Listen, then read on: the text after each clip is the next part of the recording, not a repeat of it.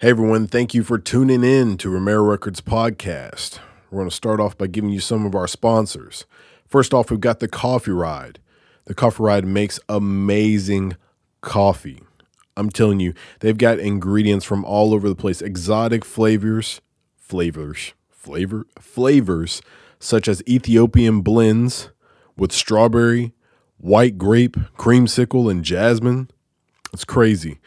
Their bags are biodegradable. Their farmers are paid well and local. And one goal is to be able to ride their coffee to each home in order to avoid the use of gasoline or cars in general. It's crazy. Do us all a favor and order from this local company at thecoffeeride.com and receive 20% at checkout with the code Romero. That's R O M E R A. We're also brought to you by Semper Savage. Semper Savage has done the work for you when it comes to making a salad dressing. Now, when I spoke to the owner of Semper Savage, he described to me that he wanted to have a salad dressing with no sugar, none of those added preservatives, none of that extra crap. Well, guess what? He is delivered. Semper Savage has none of those added sugars, none of that extra crap, none, none of that extra salt, those preservatives, none of that. This goes great as marinating meat. It goes great as marinating your veggies. Is that a thing? Do you marinate the veggies or is it just a dressing? Anyways, put Semper Savage on everything. It's like hot sauce. You know, you put hot sauce on everything. Do the same thing with Semper Savage dressing. It's amazing. Use code Romero Records at checkout at sempersavage.com. That is S E M P E R S A V A G E dot com. We're also brought to you by FNX. Yes, FNX. They are formulated by athletes for athletes. You can expect to fill your shelves with high quality supplements. Dude, FNX has CBD oil, BCAAs, creatine, protein, you can get it all at fnxfit.com. Use code SUPA, not super, SUPA, S U P A H E N D O, 15 to get 15% off your order at checkout. Supa Hendo 15. Don't forget that every item purchased, that's a gallon of water. Think about this. They donate a gallon of water. I, I was too excited to, to finish my sentence, but they donate a gallon of water for every item purchased. It's crazy. Absolutely crazy. So yeah, go check out fnxfit.com. We're also brought to you by Magic Spoon. Now, at first I was really skeptical about Magic Spoon. Their cereal is pretty good. All right, so check this out. You know when you really want a bowl of cereal, but you feel kind of bad about eating it, basically? Well, Magic Spoon is a protein packed cereal. Now it's got zero grains, zero sugars, and three net carbs. Now, go ahead and do the Semper Savage and marinate on that. All right. So, everybody knows that they want to have cereal late at night when you're about to go to bed. Add a little protein to that. And how about zero carbs and zero sugars? Get some Magic Spoon in your life. Use code HENDO SAVES. That's H E N D O S A V E S. HENDO SAVES. And you're going to get a good little discount and magicspoon.com. Welcome to Romero Records podcast. Today we have on Zoe Duran. How's it going, Zoe? It's going pretty good. How are you doing today? I'm doing great. So yeah, I I think it's pretty cool having you on because I don't know when you started following me on Instagram, but I noticed and I was like, I don't know who this is. But like, you know, when it tells you like other people who follow people, mm-hmm. I, I was like, those people follow everybody. I have no idea who this is though. And then um, then I met you at the art show. Mm-hmm. At the art bazaar. Yeah, at the art bazaar, and I was like, that's that girl. so yeah, it was. I mean, it's it's. I love meeting people um, from like social media or stuff because mm-hmm. I think it's cool to break that barrier. You know, yeah. like when you you you know social media is for meeting people online, but when you have the opportunity to like meet the person in real life, it's like oh oh, okay. It's like it's like adding another dimension to life. So it's, it's nice having you on. That. I feel like too with the social media being that way, you can get like a little bit more of a glimpse of a person. Yeah. So then it's like you can almost get that much more excited when you meet them because you already kind of know a little bit of what to expect. exactly. So it's exciting. It's like you can curate who you meet. Yeah, I mean it's like it's like celebrities, you know. You- Yeah. You, think you know somebody until you actually meet them in person. Mm-hmm. Like, uh, I've ASAP Rocky is one of my favorite artists. Like, I feel like I know ASAP Rocky, but I have no idea who ASAP Rocky is. Like, Yeah. it's it's just weird transitioning from you know the social media to real person, and now I'm Oh yeah. having a sit down conversation with you. Like, I talked to you at the art bazaar, but I didn't get to know you. I just talked to you. So Yeah. Getting to know you. So yeah. I feel like I've bumped into you in other places too, other social settings. Probably. Is that a spider on my hat? Oh, it's a bug. Oh, if it was, I was about to wig out. I was like, no spiders for me. Uh, it's just a bug. Spiders are a sign of creativity, though, No, like spiritually, if you're into that. I am not, but feel free. Yeah, I'm like, spiders are a sign of creativity. So Hmm. if you see a spider, don't squash it. Interesting. Mm-hmm. Also, that is another reason why I was interested in talking to you because I see a lot of your posts are like, you have like, uh, I guess like deep thought type Mm-hmm. type posts where it's it's not very surface level.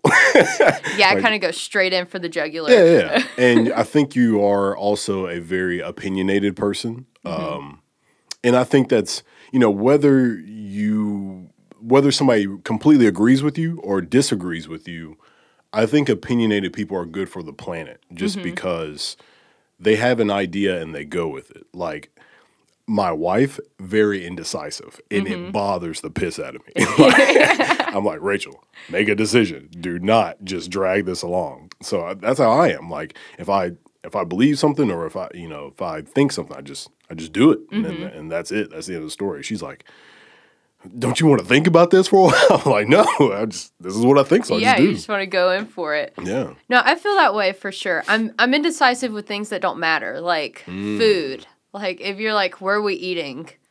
Don't do that to me. I cannot pick like where we're eating. But if it comes to, you know, just like like environmental rights or like spirituality or something that I have like a core, just like innate belief system in, I Hmm. feel like where I just have like a a core maybe like like moral compass. Okay. Like just like something I feel like I've always had since I was a kid. When Yeah. that is what's on it, then I'm like not indecisive. I'm like very decisive. Hmm. But if it's something where it's like my moral compass doesn't have to be involved, I'm just like the most indecisive person ever. interesting. okay, I'm very like both sides of the coin with it. okay. But I am Fair a enough. Gemini, so I don't even. astrology. okay, so I know I'm a Cancer. okay. Um, I know that a lot of people, I think, correct me if I'm wrong, but a lot of people say um, that cancers are usually easy to get along with, I think. Um, and I think that's true. Like a lot of people who are born around the same time I'm born around, like I usually get along with those people. Yeah. Like one of the coolest girls, like in school or whatever, that um, I went to high school with, she uh, had the same birth date as me, and so like all she was one of those girls where like she had all guy friends and like all the guys talked to her and whatnot, and so she was cool. I was like, oh, same birthday, so it's got to be people born around the same time. Yeah. My wife born July eighth, I'm born July thirteenth, so five days apart. nice. Yeah. So I usually people who are born around the same time as me, I just end up being good friends with them. Like there's very few people I'm like, I don't like that person and they're like same close to the same birthday. Yeah.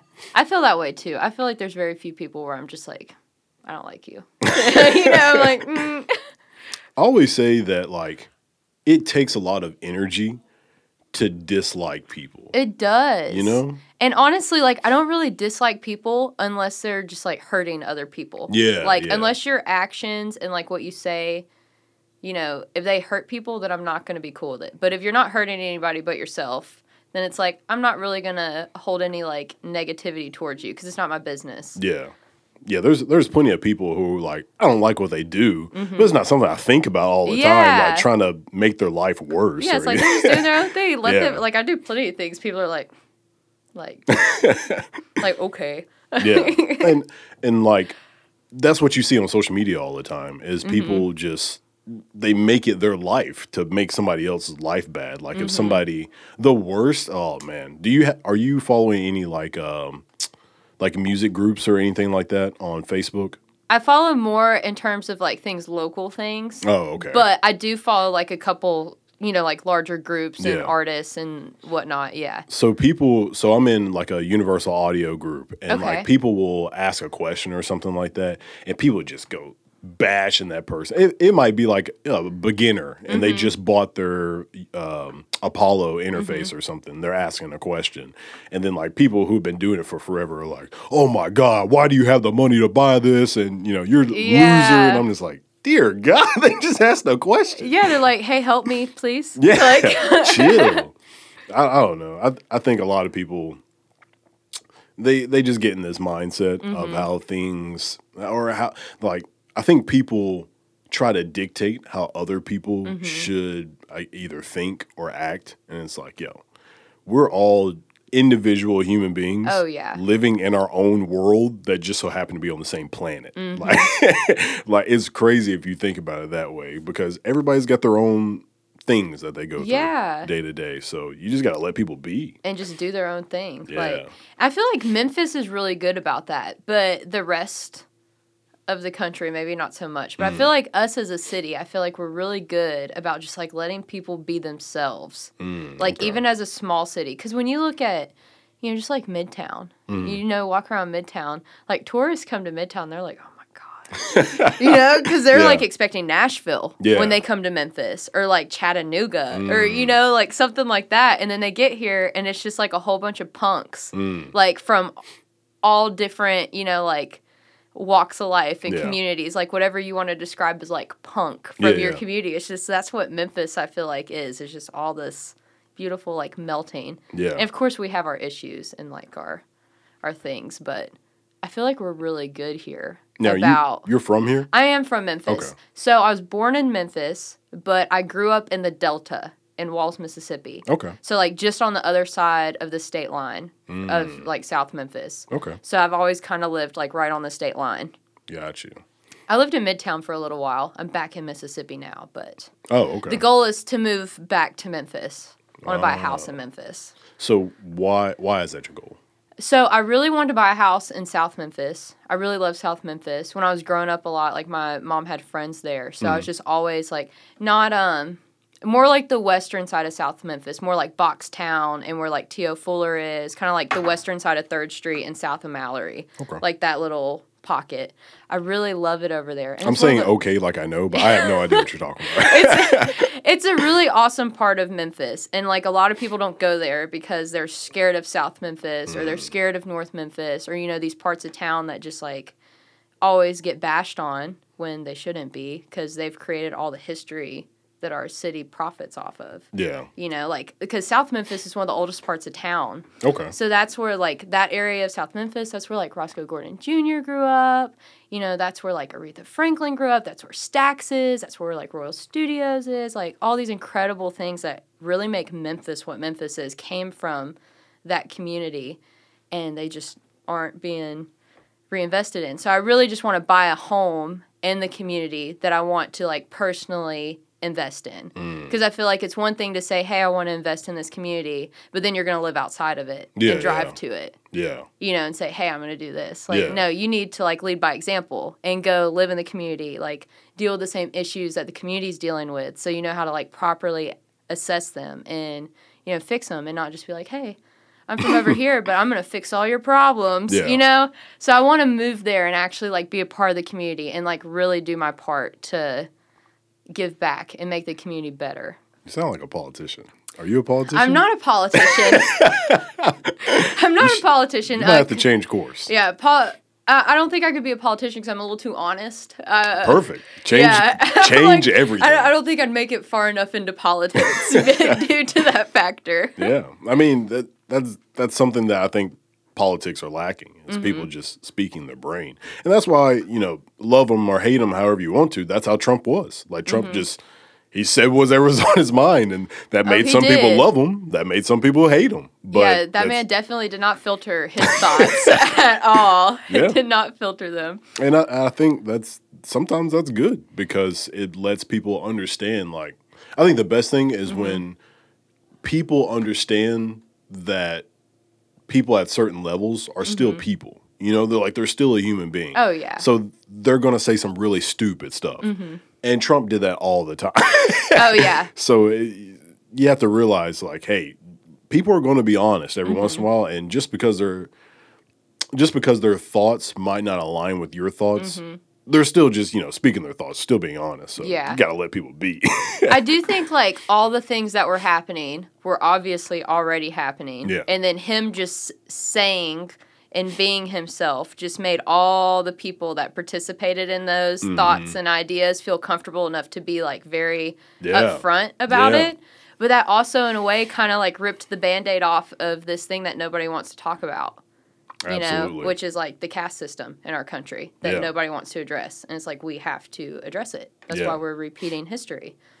It's just like it's like come on y'all like Yeah. use your brains i just don't i don't get it i'm like i, I guess because i'm such like a a knowledge hungry person like i will drive myself crazy because i don't ever go to sleep because i just want to read and like mm. just learn i like always want to learn because i feel like the more educated you are the m- the more you can do for yourself and for others. You know like as long as you're ignorant like who are you helping mm. in your ignorance? Like who are you helping with no knowledge? And especially now with everything going on it's like we really need to like drastically r- like re-educate ourselves as adults because obviously our education system isn't teaching all of history and all of the things. So it's like we have to educate ourselves. So i feel like that's been my my goal especially during the pandemic when all you have is just so much time yeah. it's like what are you going to do So what's what's your? I know you said you like to read, but like, Mm-hmm. how do you educate yourself? Like, so i love documentaries okay, i love to read like Netflix, like books. Oh man, I'm like a documentary whore. Like all, all the things Amazon Prime, Hulu, like YouTube, anywhere where I can find a documentary worth watching, I will watch it. Okay. Like, love it. Uh, I love to read books. I also, too, like, even on Facebook and Instagram, like, really curating, like, w- what information you're exposed to. Okay. Like, you know, I really like to, uh, every, like, couple months, I'll go through my Instagram and I'll just unfollow a bunch of, a bunch of stuff. Because I'm just like, why am I following this? It's not doing anything for me. So I try to curate my feed to where it's just like, okay, these are the people that I want to, you know, be in the know about, or they do cool stuff in the city that I want to know about, you know, or whatever. These are my friends. Then it's like, okay, this is what's happening in the community. Like Yeah. these, these are the different community like outlets that I follow, so I can like keep up with you know, local things or whatever. And then I have my things where it's like, okay, how I'm going to stay up to date on current events. Hmm. So then I follow different pages from like all the different things cuz you have no no one source is going to be the full source. So you need to expose yourself to lots of sources so you can like put the full picture together yourself and not be like this guy said this is it. yeah, So this must be it. yeah, So I try to expose myself to like, you know, smaller news outlets and larger news outlets.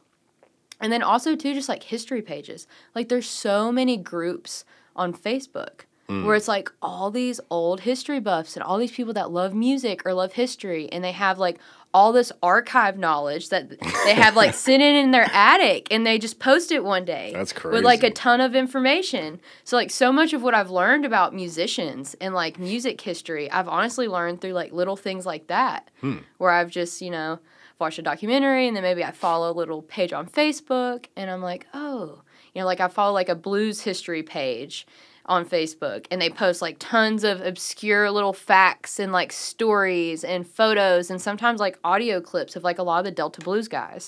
And that's not oh. stuff you can find on Spotify. yeah, yeah, That's not stuff that you can just find on YouTube. You know, so it's really like just really digging. yeah, But I also feel like, you know, like the law of attraction, like what you put out is what you get back. yeah, I want to learn. Like I want knowledge Yeah. badly. So I feel like a lot of the knowledge I seek just kind of comes to me a lot of times too. Like sometimes I don't have to really search hard for something. Like I'll say, "Hey, you know, I want to like learn about this," and then a couple days later, I'll come across like a documentary or a book or a post. And I'm just like, "Oh." Cool. Yeah. Like, thanks, universe. Thanks, thanks, thanks, whatever's out there for that. That Yeah. little piece. I, th- I think that is 100% true with um, with everything you know wh- whatever you seek like those things will just tend to just follow you. And it's kind of like um, you ever play grand theft auto? Yes. so a lot of people talk about the um, God, what is that called? It's the something effect. It's like when you buy a car and then you like see that car all the time. Uh, that that actually happens in grand Yeah. theft auto. Like when you drive a car you end up seeing that car all the time and i think that's true in you know in everything in life like if you you know if if you are looking to follow you know a certain thing if you follow that on Facebook and Instagram, then like you'll see it all the time because the internet just finds a way to shove that thing in your face with ads and all kinds of stuff. But that's just that's algorithms. Mm-hmm. But I do feel like your brain works that way. Oh, like, yeah. I know people who are, for lack of a better word, mentally unstable. Mm-hmm. And when they talk about Facebook or whatever, they're always like, Facebook is horrible, Mm-hmm. is, you know, it's mentally damaging and it's hurting people. Mm-hmm. I'm just like, I have no idea what you're talking about Yeah. because that's not what I see on Facebook. So, Yeah, and I really do think it comes down to like curating what you expose yourself to. Yeah. Because you can expose yourself to just like drama and Yeah. negativity and people that like hate comment on like an idea that you post that's just like, all right, you could have just scrolled past it, you know? Mm-hmm. Especially when, when it comes to just like a lot of things just being so politicized now. Like everything feel like gets politicized. And I mean things that aren't actual politics being politicized, not Mm. Yeah. like when people say everything's politicized and Yeah. it's not really. Like I feel like that is a big thing too, where people are getting so much of like recent angst from Mm. social media is also like people that get into like things that are politicized right now on the internet. I mean, even like the pan- the pandemic. Yeah. Like somebody could just post a news article about the cases like in our in our city, and somebody could just lose their ever loving mind on you for no reason Yeah. about it because it's so politicized. So that's why I really like to keep my little social media thing super curated Yeah. to where it's just like my stuff. and all the things you talked about some Mm-hmm. people might not even know that existed because they're living in this little bubble Yeah. Mm-hmm. of like damaging thoughts or you know somebody might just be a really happy person all the time Yeah. so all they see is like puppies and kittens on on Facebook and Instagram and then they might not even know about all the bad things on Yeah. Facebook so it's all about how you know how whatever your mindset is is Mm-hmm. on those are the things that you're going to be like seeing all yeah. the time I think I think social media is a tool. Yes. and yeah. it's how you wield it. Like, you know, you could sit there and be reckless with the saw and cut yourself, or you could pay attention and not cut yourself. It's like you just have to you have to think about it as a tool and not like this is my life, not like this living like organism. Like I feel like some people are just so just like that's their whole life Yeah, is yeah. their social media. Yeah. And they don't like live outside of that. And I'm just like, how do you do that? Like Yeah. I like to to talk to people Exactly. in person. You know? and, and that's what I was saying. That's what I like about this. Yeah. It's like, I, you know, I could, whatever post you post, I could, you know, message you or, or comment on it. But like, you know, that's that's all I'm doing is making the word comment. I'm making a comment. Mm-hmm. Yeah, Like you're showing a little bit of interest, but it's just Yeah. surface level. It doesn't get to like get any deeper exactly than that. Really, I feel like on social media, Yeah. because you're not going to sit here and type out this whole conversation Yeah. that we're having. You know, you're Yeah. just going to be like, "Oh, cool, let's message." like, Exactly. might send an emoji with it. for sure. And Yeah. uh, let's see, there was another person, uh, David Yancey. So Mm-hmm. when I had him on, uh, I knew nothing about him. I knew that he had that one painting that was on the news, Mm-hmm. and so I saw that and I was like, "Cool, I'm gonna ask him on the podcast." And I had him on, and um, when I had him on, I think it was right before right after the George Floyd stuff, and we talked about that a good bit, and we talked about a bunch of stuff, but like it was really cool knowing like how emotional he was about the situation because you know I wouldn't have picked that up from Yeah. Mm-hmm. just looking at his social media or whatever. So you know that's again that's another thing that I just like about a full length like this podcast is just a full length conversation of just getting to know somebody uh, in a deeper way so that they like so that they can express Mm-hmm. their thoughts because I, I don't get that from the internet like Yeah. when people post articles even the Washington Post or the New York Mm-hmm. Post like some of the most famous news places they're only giving you a snippet of Mm-hmm. what truly happen in a story or something like that. So it's it's horrible to, if you were just reading news articles all day and thinking that's the full story. Oh yeah. That's I don't know. I I'm the type of person who if if something intrigues me, then you know I'll continue on my my Mm-hmm. research. But if I if I look at it and I'm just like that seems like a bunch of fluff, then I'm, I'm, Yeah. I'm on that. No, that's totally understandable. That's totally understandable. David's great though. I Yeah. love David. Yeah, he's good awesome. people. Like I- the art bazaars are Yeah. so cool, and they're getting cool because he started doing those before the pandemic. Yeah. That's yeah. how long they've been happening. So it's really cool to see like it's survived through. I currently, I mean, we're still in the pandemic. We're not through it yet, Yeah. but it's cool to see how it's evolved into this really cool event with like a fashion show and all the things now. How do y'all know each other? So, um, trying to think, how did David and I meet? I know we, uh, did I meet him at Art Bazaar? I feel like I might have met him at Art Bazaar. Or no, no, no, no. I remember how we met. So the last uh, live music event I went to before COVID happened was the reggae event that they had at Railgarten. And Yubu was playing and Chinese Connection was playing and David was like hosting it. He was the DJ kind of just like running sound in between sets and just making everything making sure everything was like, you know, smooth sailing Yeah. for the night. And he invited me out. So I was like, okay, cool. So I went out there, and that's how I met him. And I'm actually really good friends with Yubu now because I went out that night, and that's how I met Yubu. And uh, have you ever met Yubu before? No. Okay, so he's great. He's a local musician. Well, he's local now. He's from Nairobi, Kenya, Okay. and he's been living in Memphis for like five or six years now, something like that. But uh, he's really awesome. He's a local musician. He's done like a blues album and a soul album, and he does reggae. So basically, like when he came here, you know, we have a huge community here Mm-hmm. for like Rasta culture and reggae music and that kind that. of food. like there's so Memphis is so great. Like we have so many pockets of so pot. many incredible cultures and like so many people don't know it. But we had this incredible just like really underground scene that wasn't really happening. So when he came here and he moved to Memphis, he really started networking within that scene and really got the reggae scene Hmm. like up and going. So now there's like reggae Sundays at Brinson's, you know, Wow. the first weekend or the last weekend of every month, something like that. Hmm. And they do like the Bob Marley tributes where like Ziggy Marley will come in town and perform. you know, like all That's this cool shit. Yeah. That's it's really wild. awesome. So when when you meet people like that, what is your I guess like what is your expectation? Are you just like, oh, that's a cool person, but I'm probably not gonna, you know, be involved with them that Mm-hmm. much? Or it's like, oh, I have to like know everything about this person, hang out with them all the time, make connections. Like how do you how do you connect with people? I feel like I don't really think about it when I do it. I feel like I just don't expect anything out of anybody. So I don't ever get like disappointed when I meet people. Like I try to look at people like as human as possible. You know, especially too like I got so I got in a really bad car wreck mm. last year.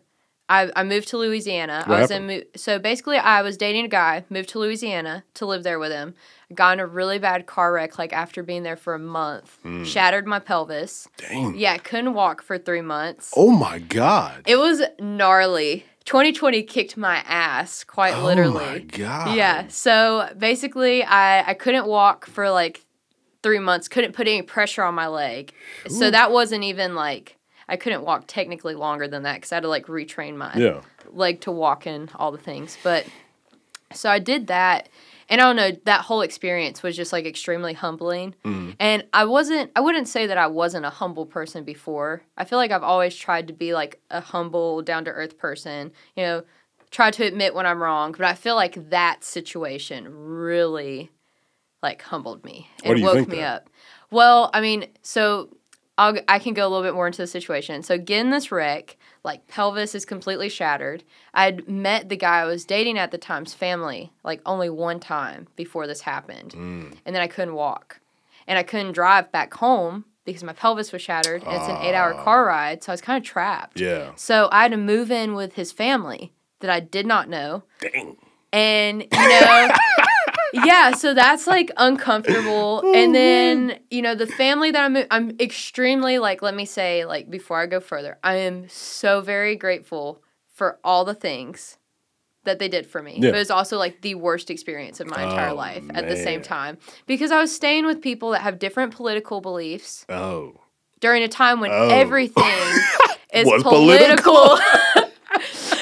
I'm like, got Tucker Carlson on surround sound in the house, and I Oh can't walk away because it's on surround sound. Like, and I was just like, oh, you know. Oh. So it was a lot. That's um, hilarious. different religious beliefs than me. Which Okay. let me put this out there. I believe in religious pr- plurality. Okay. So sometimes I have issues with organiz- organizations or groups of people that are from organized religion because Okay. sometimes they don't like to to think that. They're not wrong. Yeah, you Yeah. know they don't they don't like to be like yeah other religions are cool and Yeah, should exist. th- They're like no we're the exist. only Yeah, ones and everybody else is going to hell. And it's like that's not that's you know that's not how you should live life. Even if you believe that, you should treat people differently than that. So what what are you saying that you I guess So- believe or whatever? So I'm more spiritual. Mm. They were members of the Catholic Church, Oh. like like Oh. actual like diocese members and like priests and stuff. Oh.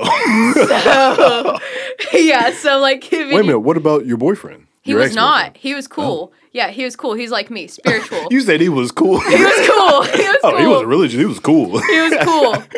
Family, oof, you know. And the family was great. They're all great. But it's just like to to be somewhere where you're trapped. You can't leave. You're relying on people you don't know at all. Yeah. And everything at that time is like politicized Yeah. in the world. And then they also like have you know religious beliefs that often are used in politics also to further promote certain ideas. Yeah. So I was like, oh, this is like a personally designed hellscape for me to heal in. I Yeah. was like, whew.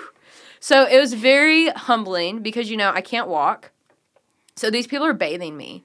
oh And sh- dang. yeah, like they're bathing me, helping me. Like I had to wear a diaper because my bladder got compressed. Phew. Like, you know, like all the, like, it was pretty gnarly. dang. Yeah, it was gnarly. So it was very humiliating and like humbling to the point to where I was like, okay. I was like, life can't get can't get much worse than Yeah. than this is right now. Like have a stranger bathing me, like while I'm sitting in a chair in the shower because I can't move. Oh Yeah. man. So it was definitely an experience, but I feel like, you know, I always say I don't regret anything in life, even if I'm like, ooh, I could have made a better decision. Mm. Yeah, yeah. Because, like, every mistake or every, you know, lesson you learn, it develops your character. Absolutely. And I feel like my character is way better Hmm. than it was even just a year ago. so you think that made you a better person altogether? Oh yeah, totally. Hmm. Not that I don't think I was. I I feel like I've always been a good a good person. Yeah. Mostly, you know, I wouldn't say that I was like awful or or mean or anything. And I've Yeah. always had like ideas to help people and things like that. Ever since I was a kid, I've been very like I'd I'd get like beat up because I'd be like, don't bully that person, and they you know like bust my lip Yeah. for saying something. So I've always kind of been that person, but. That experience, it just like being humbled so Mm. thoroughly just makes you really look at people differently as people you know and there also was just like other things going on you know like i you know different members of the family i was staying with struggled with addiction and they were in the mm. car wreck with me and got injured Oh. so then like seeing somebody's personal struggle with that Yeah. you know and like seeing how that can make somebody act differently it really it really changed my perspective on like mental health mm-hmm. and addiction not that i didn't think it was real or that i didn't acknowledge it i just didn't have as much empathy Yeah. you know for for like I wouldn't say like some mental health is less serious than others but i mean like serious mental health issues like schizophrenia and like multiple personality disorder Yeah. like stuff like that like i'd never been exposed to the that level. I've been exposed to like bipolar Yeah. and depression and you know with my own family and things like that. But to be exposed to a different side of the mental health spectrum that I hadn't really been exposed to and like understanding like oh wow these these are issues that like need to be talked about in general society like these are people that need help That's what happened to me. I, I dated a girl who had depression, and like again, yeah, I I take depression seriously, sure, mm-hmm. but I didn't really empath. You know, I guess I can't say empathize because I don't have it, but like mm-hmm. I didn't really understand and grasp it until I was with her, mm-hmm. and I was like, oh. Oh, this is mm-hmm. for real. Because Yeah. she was saying, I, I asked her to explain it, and she was like, I basically just get get stuck in this thought and I can't get out of it. It's like a mm-hmm. funk that you like like people talk about like having writer's block, like you just mm-hmm. can't write. She was like I just get stuck. Like my brain is just stuck and I can't get out of it. And I was like, wow. And so, you know, I I definitely I, I guess I can empathize with what you went through being around those people. Oh, yeah. Because i'm trying to like hide in your meds experience. while you can't walk type of like like you know and that really like you're seeing somebody steal medicine from like their family member because of like how thorough Mm. Yeah. their addiction is and it's like wow like and you know how much those two people like love and care for each other so it's just like it really makes you just be like okay yeah it's not that person like choosing to do that like that really is like their their addiction and their mental health Yeah. like taking control of their action and it's really it's really sad like in that i was in lafayette louisiana Mm-hmm. that city has so many people addicted to substances like i'm Mm. talking like you're in the whole foods parking lot and people are like cracked out like freaking out dang. in the parking lot like like didn't matter how bougie the town was and what part of town you're in like it's everywhere and they don't have proper services out there mm. you know and that's why it's so bad. But even too like you know like homeless people for example i i have always had a very like special place in my heart for homeless people because i've always had the acute awareness that if it was not for my situation or my family or you know my privileges that i've had in my life i could very easily be in the exact same position as those people. Yeah. and the only thing that's keeping me from that has oftentimes been my family or friends. Mm. So you know for it just really bothers me how as soon as somebody gets called homeless like s- people view them with like way less humanity mm. It's like the human the empathy is immediately ripped away Yeah, yeah. when somebody's deemed homeless like nobody has empathy like when somebody's literally you can see their every bone in their body and they're asking you for money and you're like fuck you no yeah.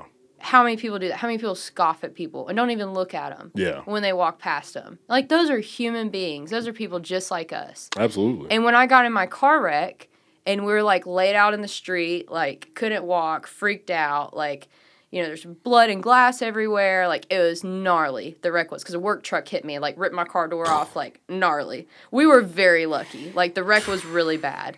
And we're sitting there and all these rich assholes and you know, their nice cars and their Range Rovers are honking their horns at us to get out of the street when we're Oh clearly God. like clearly like some of us look like we could be dead potentially not me i'm tell talking about the other people in the car and it was literally the homeless people that were like tweaking that came and helped us wow. and came over and checked on us and you could tell that they were freaked the fuck out that we're sitting there like screaming covered in blood and they're like visibly tweaking they're like you're okay man you're okay Eh, but they're sitting there showing more humanity to us than people who got it all together. you know, than people that have everything. Like Yeah. those people, we probably were making them have a badass trip. And I know that sounds stupid to say, but when in, you're in that type of situation and when you're you're homeless and you're addicted to stuff, like all all of their money went to that instead of food because their life sucks so bad. They want to feel that way. And then they're over here losing that little sense of euphor- euphoria that they just paid all their money for instead of things that they need for their body to come get it ruined to help us Yeah. you know and i just feel like i don't know it just bothers me like Mm. how how homeless people are just not nobody cares about them. And the programs we have in existence don't do shit to help them. Yeah. Like they really don't. Like uh, the homeless shelter is twelve dollars a night downtown. Really? That doesn't include food. That does not include a shower, and that gives you a little cot with no pillow, no blanket, and you're likely to be assaulted, stolen from, raped, or murdered in the home because it's not like it's safe. So literally, like people that have two bedroom houses in Section Eight housing with like four kids pay thirty five dollars a month for housing. That's crazy. But homeless people have to pay twelve dollars a night Oh at the homeless shelter, and they don't have a job. They don't have access to a shower to get a job. Wow. You know, like they're too poor to even get a job because they can't bathe to get Yeah. hired. They can't wash their clothes. They can't commute there. Nobody wants to hire somebody that stinks. Nobody That's wants to hire somebody with dirty clothes. Like people don't think about it. It's not like people choose to live life that way. Yeah. People nobody wants to be homeless. Nobody wants to be an addict. Nobody wants to be violent. You know, people get conditioned to be that way. Yeah. And it's like nobody wants to talk about the conditions that, you know, cause the effect. Everybody just wants to like slap a band-aid over it and not get to like the root of the issue. Yeah. And th- that's another thing that gets brought up a lot about, um, I guess people just talk about people in like poverty areas and they'll talk about like black people and, and uh, like inner cities and whatnot. Mm-hmm. And they'll just say, you know, just just do better or whatever.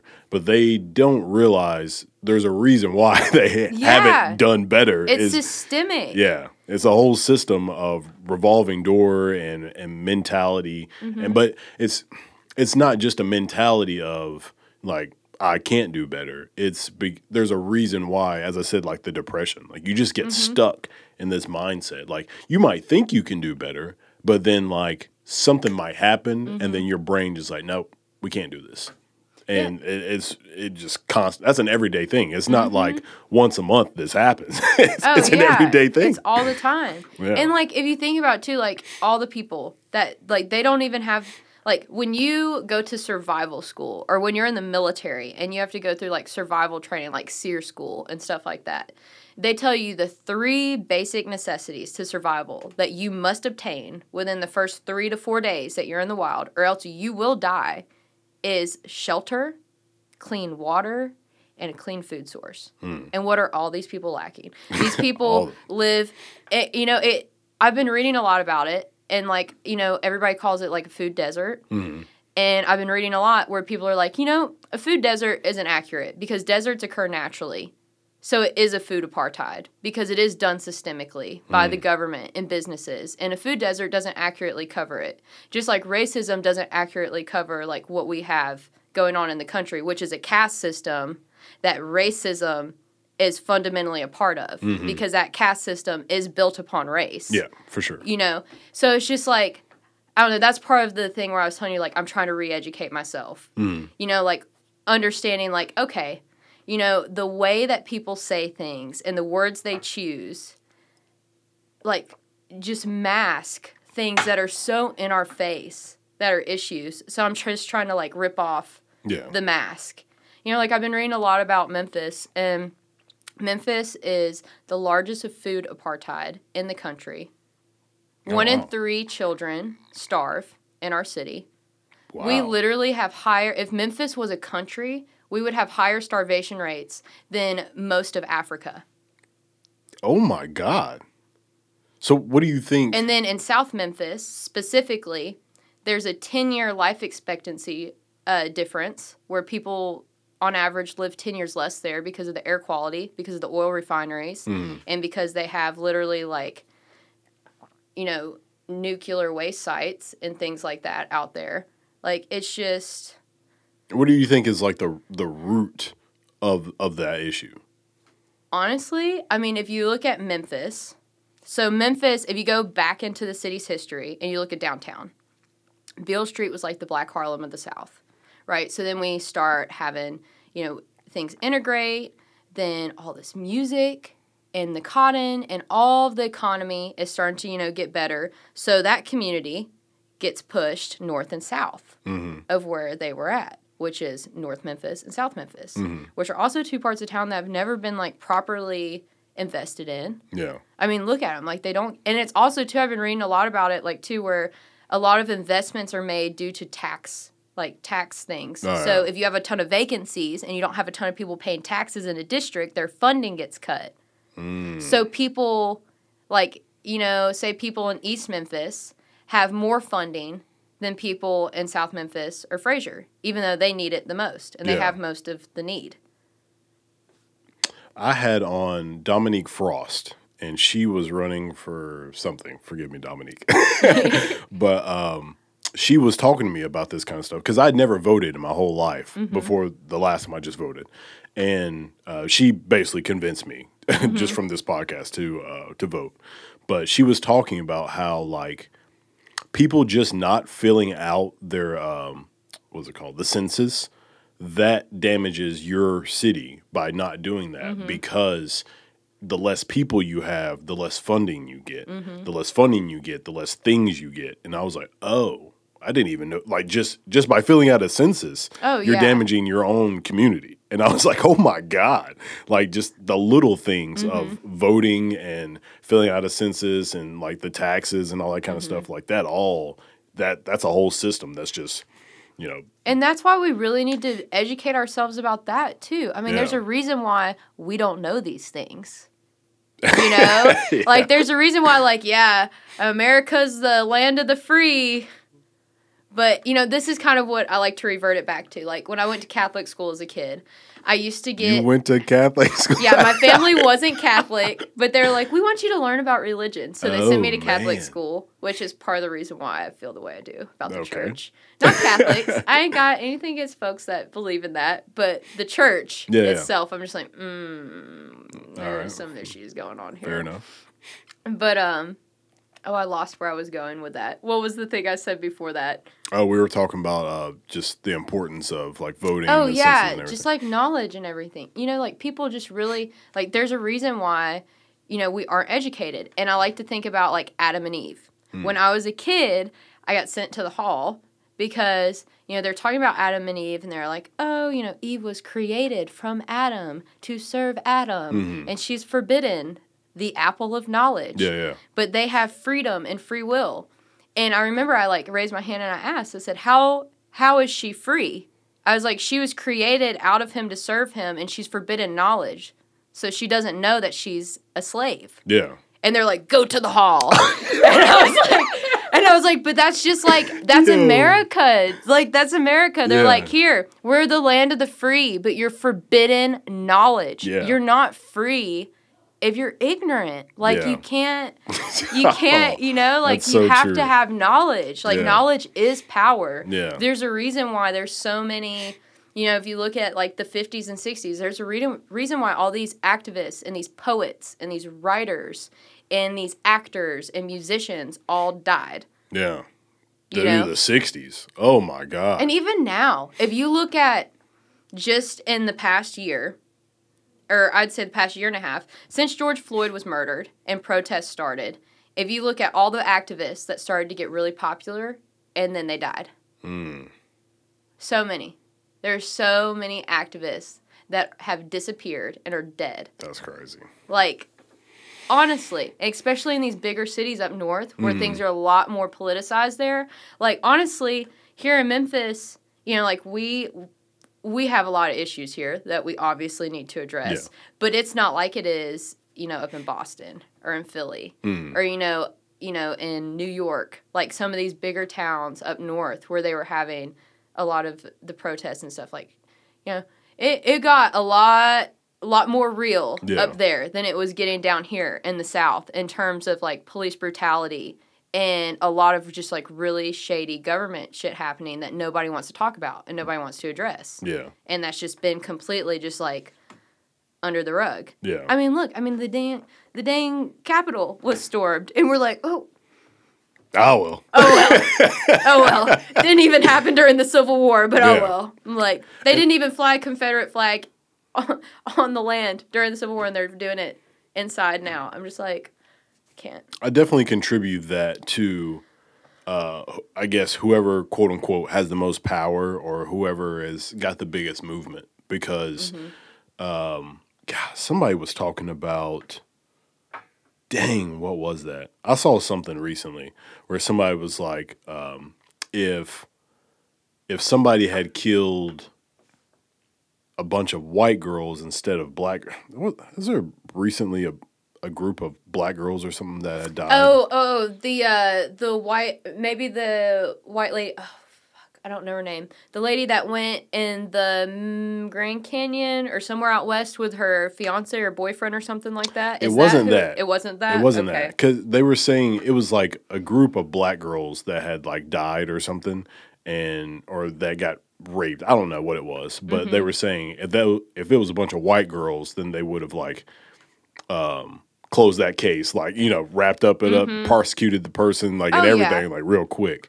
But it that's that's something that's like a microcosm Mm-hmm. of like how people handle things. Mm-hmm. Like if it doesn't fit their agenda, then they'll just get to it when they get Mm-hmm. to it. But it, that's that's how a lot of things have been going on. Like if if Oh, yeah. something doesn't please the masses of the people who are in charge, and it's like.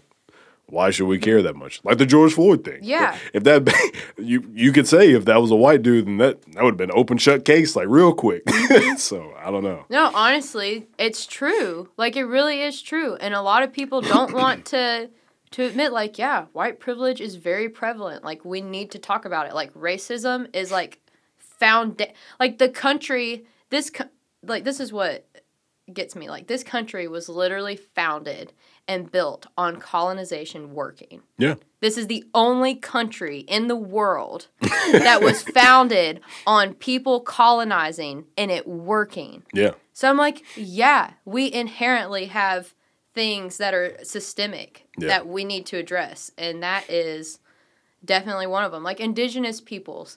Like you look at reservations, indigenous women have a 10 times higher rate of being murdered and kidnapped than any other woman in this country. And it's from people coming off the reservations. Ooh, But they don't talk about that. that's crazy.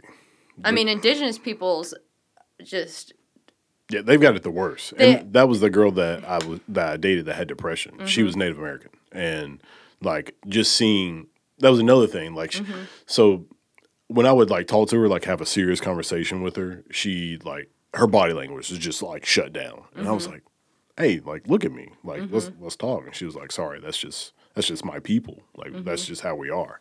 And I was like. Like that just blew my mind. Yeah. Because I was like, I couldn't imagine saying those words. Like, that's just my people. Mm-hmm. We just shut down. And I was like, that's so depressing. Well, like, because when you sad. think about it, you know, you think about like black people, you know, the past 400 years, they've been enslaved. Indigenous peoples had it 300 years before that. Yeah. So, like, th- not saying that it's any harder for anybody else or Yeah. anything like that. I'm not trying to like make comparisons, but I'm just saying, like, indigenous peoples, like, when you look at when people are talking about how, you know, like, you can have trauma in your DNA Yeah. from generational trauma and you know we're that's becoming a conversation now and we're actually like talking about how like yeah there is generational trauma and trauma in people's dna from how this community's been treated Yeah. so it's like you know imagine indigenous peoples like that that goes back even further Yeah. you know the country was founded on kicking them out oh yeah yeah and i've uh or kicking them around. like 1973 is when the Religious Freedoms Act was passed. It wasn't until 1973 That that long indigenous peoples could practice their religion without being persecuted by the law. That's not that long ago. Yeah. like I'm talking like people that went to residential schools are in their 60s Yeah. and 70s and 80s right now. Yeah. Like people are still alive and every indigenous person that's alive was a daughter or a granddaughter or a great great granddaughter or you know grandson of people that went through residential schools. Hmm. Like that's you know there's just people don't talk about it. Like people just don't talk about the history. I've been doing a lot more research on it because I started tracking my ancestry. Hmm. And that's also I mean I already was interested in different cultures and stuff before then, but really like digging because I did a DNA test and then linked it to my family tree. So I've just been like super digging. What'd you find out? So like I'm like I Yeah, can look pull up up. my DNA, give you the exact uh What'd you use, by the way? I used Ancestry because used I Ancestry, could okay. uh, I could link it to my family tree, and then I could also pay money to get access to, you know, like censuses and things like that. Oh. And then people that also already did their DNA or have family trees, you can like link it. Yeah. So it's just so much easier to get knowledge hmm. further back because it's such a broader network of Yeah. like different information that can help you piece it all together. That's dope. Yeah, so it's really cool. So my DNA, as soon as it loads, okay, so I'm 54% English and Northwestern European. Okay. Wasn't surprised with that. 15% Irish. I wasn't surprised with that either because my family was like, yeah, we're Irish. But I'm 9% Welsh, which I was hmm. surprised by that. I was like, didn't know that we were Welsh. Okay. Because pretty much, okay, to give you perspective, my family was like, we are Cherokee, German, Scottish, and Irish. All right. There And I go. was like, cool. I was like, that sounds that sounds Reasonable, yeah. reasonable, right? So then I'm eight percent Norwegian. I'm six percent Germanic European, so not Hmm. German. But those were the peoples that were like tribal peoples that were kind of like on the southern southeastern belt okay. of the Roman Empire, and the Roman Empire was encroaching upon their land. Mm. So they were trying to topple the Roman Empire, like many other peoples, you know, back in history. Yeah. So I was like, oh, cool. I was like, I was like, not not. German, but like, but like the cool tribal people. I was like, cool. Then I was five percent Swedish and Danish. Is that what it's called if you're from Denmark? yeah. Okay, Danish. Then I was two percent Scottish. Very surprised by that also. And then I was one percent Nigerian. Hmm. And I was like, hmm, no indigenous DNA. But I tracked my ancestry, and my sixth and seventh removed grandfathers were Cherokee chiefs of the Cherokee Nation. Okay. And yeah, and w- were like actually like big deals, like direct. And I was like, oh wow, that's cool. so like my my seventh removed uh, grandfather, he was one of the first of six indigenous peoples to actually go overseas to sign treaties with the king. And then his son, Dragging Canoe, is known as like one of the greatest warriors in Cherokee history. oh wow. Yeah, he he started like the Chickamauga tribe and he created like the very first peace treaty between like the Choctaw and the Creek and the Cherokee for the first time ever. Like he led all the wars basically against the colonizers during like Dang. the French and Indian War and the Revolutionary War and all the time after that. And they said essentially if he wouldn't have died when he did, that Nashville wouldn't exist because it'd still be Cherokee territory. oh my god. Yeah, because basically while he was fighting and you know going to war, his people were being forced on the Trail of Tears. Yeah. So it was like a very like Thomas Jefferson wrote about him and called him the savage Napoleon because he would kidnap colonizers' children and burn them alive and do war dances around them. Dang. But when you think about it, like I did more research on Cherokee because I was like, ooh, that's it's like that's rough. But but when you think about it, Cherokee were really peaceful people. Mhm. They didn't go to war. They only went to war if you killed their family because at that point it was like spiritual warfare. Yeah. So and when they went to war and they captured people, they didn't take slaves. They adopted people into their families and they became a part of the tribe and a part of whatever family within the tribe adopted them in. So they didn't, and they were equals. Hmm. So like they didn't take captives and stuff like that. And then the Europeans come over and they're scalping women and children, Yeah. you know, and doing all these like terrible things that you know these peoples can't even like fathom doing. Yeah. So they just became even more so like, you know, that. I just, I don't know. It's been really sad because, like, reading about it and just being like, cool, my family is on the right side of history, but also realizing where the right side of history gets you Yeah. and, like, how hard their lives had to have been because of that. Because I went further down, and from that, you know, we had people in, like, the American Revolutionary War, we had people in the Civil War, and then I was reading more about the folks in the Civil War, and I had people, you know, on both sides of the war in my family, and some of the people in my family were in the Confederacy, but they kept leaving to go join the Union. And I found a letter of basically like this mayor boasting about hanging all the men in my family because they joined the Union and they were Union sympathizers Oh, and they kept escaping. So I was like, you know, I'm glad that my family is on the right side of history and like it makes me uh like finding that information out it brought me a lot of peace Mm. because i'm somebody i get really riled up hmm. about like environmental rights and human rights you know like things that innately should be. Yeah. You know, I get really riled up about.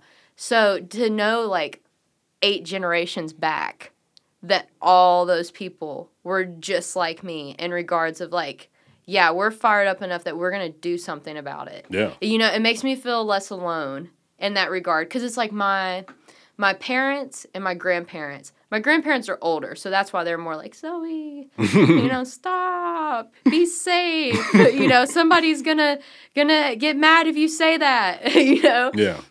but also they you know lived in florida and would go to like all the marches and stuff back in the 60s and 70s Okay. and my grandparents helped raise me so it's like a big like are y'all really surprised that i'm as passionate as i am but i don't know just like learning my family history in regards to that it made me just feel so much more like settled in my beliefs Yeah. because i was like i'm not crazy I was like, I was like, I'm not crazy. I was like, these people are crazy that Yeah. they that they don't think that this is wrong. Yeah. I was like, I'm not the crazy one. I was like, my family wasn't. Maybe I'm a little crazy, but you know, we all are. But anyways, with the DNA, back to the DNA. So I was really surprised that I didn't have indigenous DNA, but I had Nigerian DNA. I was like, what? I was Okay. like, we don't like nobody in the family was like, yeah, we have somebody from Nigeria in the family. So for DNA, for you to actually have it, the furthest it could be out potentially is five generations. Okay. And that person would have to be like 98 to 100%, whatever that DNA is, if you have like 1% of it from five generations back. wow. So I don't have my indigenous DNA because they're my sixth and seventh generation. So it's like impossible for me to have that genetically. But my mm. mom does. And like my grandpa does, you know? So then I was like, well, then who was Nigerian in the family? Because it has to be a fifth or fourth generation back from me because my grandparents know their great grandparents, mm-hmm. you know, and they saw them. So I was like, it has to be fifth or fourth generation. So I was just like, who who could it have been? So my grandma, she had a great grandmother that was Sioux. And mm. there's no like it has to be this woman Yeah. essentially because it's not on my grandpa's side of the family. It's it's my maternal DNA. It's not on my dad's side. Yeah. So it has to be like my maternal grandmother's side of the family where this DNA is from. Well, it definitely isn't my grandma. She is like porcelain skin, black hair, blue eyes. So it surely ain't her. Yeah, yeah. Her mom looked exactly like her. You know, her dad the same thing. So I was like, how how the how the fuck am I having this DNA? Yeah, yeah. So she had this great grandmother who was Sioux, and they all said she was full blooded Sioux, and she was very dark complected and had dark hair and like black eyes. And she had a lot of black friends at that time. And that, mm-hmm. you know, at that time in America, you didn't, you know, there Yeah. things were segregated. Like Yeah. people were not were not doing that. Yeah. And it it has to be that woman that I had the DNA from Yeah. because she's five generations back from me. Mm. And she's the only possible person I could have gotten that DNA from. And I've been doing a lot of research about it. And, you know, at that time period in America, it would have been much safer to be a Sioux woman married to a European man Yeah. than a black woman married to a European man. So I was just like, holy shit. You know? And it's just like, I would have just always been like, oh, yeah. I'm Irish, German, and Cherokee. Yeah. You know, if I wouldn't have done that research. And I was just like, it's just made me really dig more into history because my family was affected way more with a lot of you know historical things that were happening than I would have expected. And you know maybe it's maybe it shouldn't have had to take that for me mm. to want to do further research, but you know, here I am. Yeah. And now I'm like I want to know. I want to know all the things. Yeah. I mean, some people would take that experience and be like, okay, that means nothing. Mm-hmm. And then other people might take that experience and now all their decisions are based off that. like, Yeah, From yeah, now yeah. on, they like, what would my ancestors do? Yeah. so, I don't know. And I don't know. I feel like I'm a spiritual person too. So I feel like knowing about my ancestry a little bit, I was like, okay, that makes sense. Mm-hmm. Like it like I said, it made me feel like more solid in my beliefs Yeah. that I already had. It didn't really make me change the way I thought or like how I thought or what I believed in. It just made me feel more solid Mm. in like what I believed in cuz I was like, okay, this makes sense. do you ever feel like you're kind of living your ancestors' life? I think that's what we all do in a Yeah. way. Like I feel like I don't know. I my my views on things are ever evolving. Mm. You know, I feel like the way I view spirituality is like how a scientist views science. Like this is what works until a better theory or a better Yeah. like idea pops up. But I definitely feel like a lot of my beliefs I base more on like indigenous ideas and things like that. Like I think uh you know, I like a lot of people joke about astrology. Some of the best philosophers that we still talk about now, like all the philosophers from the Roman Empire, used astrology. Mm. You know, like these people, you know, if if the moon affects 75% of our earth and almost every single reproductive cycle on the planet, then why would the other planets not affect us? Yeah. that does that just doesn't that that doesn't make sense to me. Like Yeah. why why does the moon magically affect everything but nothing else does? Yeah. I'm not saying like astrology is like this is this and this is that, but I feel like these people, you know, they notice these patterns in nature and with the planets and they realized, hey, these things happen when this pattern occurs. Just like math with an algebra equation. Like you know that if you have this, you know, this formula, you know, it's going to be this pattern Yeah. every single time. And I feel like spirituality is noticing the patterns that the universe or that your ancestors or your spirit guides or angels or God or whatever you want to identify it as puts out there for you. And some people get it and they notice it and they can receive it. Some people can't. I can't I won't say that they can't, but they don't because maybe they're closed off from it. I think everybody's capable of being aware. Like I definitely think we have a sixth sense, Mm. you know, to things. And I actually I saw a really cool study yesterday. There's a TED Talk where there was this clinical scientist and she studied depression. And she always she's talking about how she always looked at depression from a like clinical scientist perspective because she never experienced it. So she always looked at it as a disease and only that. Mm-hmm. And she went through her own experience with depression and she then was like actually let me look at this differently and she did a study of people that were clinically depressed and they stayed depressed and didn't really get out of it and then she did a study of people that were clinically depressed and they found spirituality through it hmm. and the same parts of your brain that start to wither and die when you're depressed, when those same people found spirituality or their version of it, it doesn't have to be like God. It could literally be like you like to work out Yeah. yeah. and burn incense. Like, you know, it doesn't have to be like this grand thing. It could be just, hey, I meditate or hey, I write a mantra on my mirror every morning when I wake up. You know, it doesn't have to be anything crazy. But she was saying that when people found spirituality through their depression and through like, you know, really hard mental health cycles, through various challenges in life, whether it be like death, birth, you know, midlife crisis, but all these things that we go through inevitably through life that cause various degrees of depression. She was saying that those people's brains hardened and like tripled in thickness in the same places where they withered and died on people Oh that didn't goodness. find spirituality through it.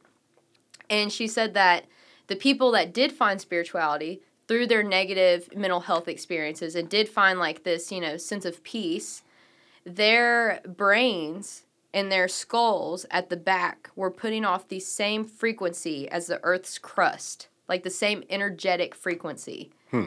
So these people literally were in tune to a higher conscious Yeah.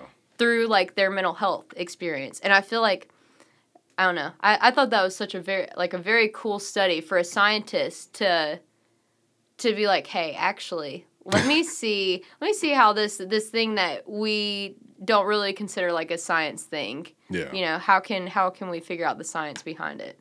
There's something that I've thought about. Um, so earlier I was talking about like the whole birthday thing. Um, I recently thought about this, and I was thinking the reason why I feel like I get along with people, and you know th- that people have like the whole Gemini, Cancer, Leo, that type of stuff, is because. So I would say the average person, at least, I would say probably more than half of people um, enjoy a birthday.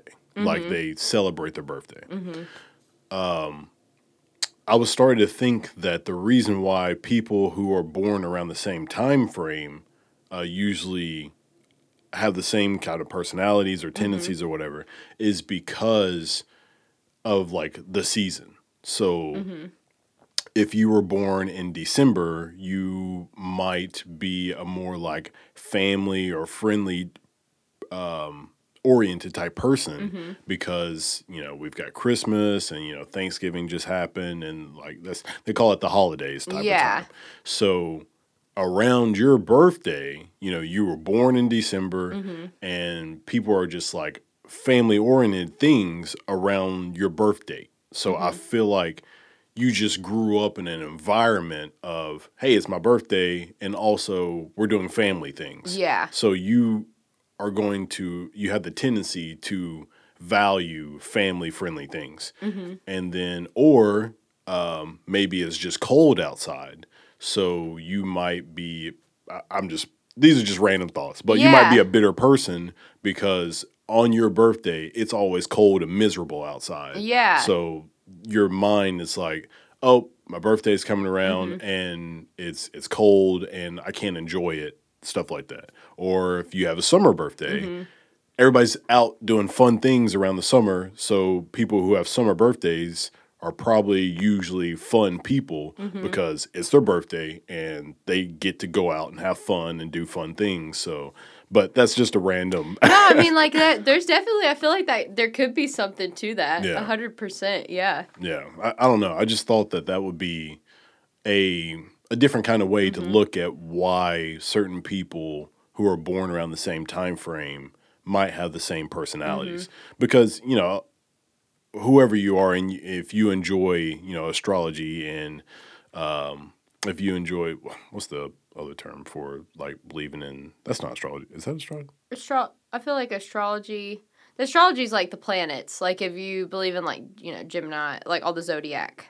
Yeah, yeah. Signs and everything. okay so that is astrology Yeah, okay it is I'm astrology. right no, now. no, no, no, you're So- good. It's astrology. So yeah, if I feel like that is a way to look at people who agree with that because um, uh, many of people will try to help explain um, religion or any type of belief. So I actually read a book by shoot, I can't think of the guy's name, but uh, the book is called uh, it's it's something about like the the physics of Christianity the guy literally he is an astrophysicist Uh huh.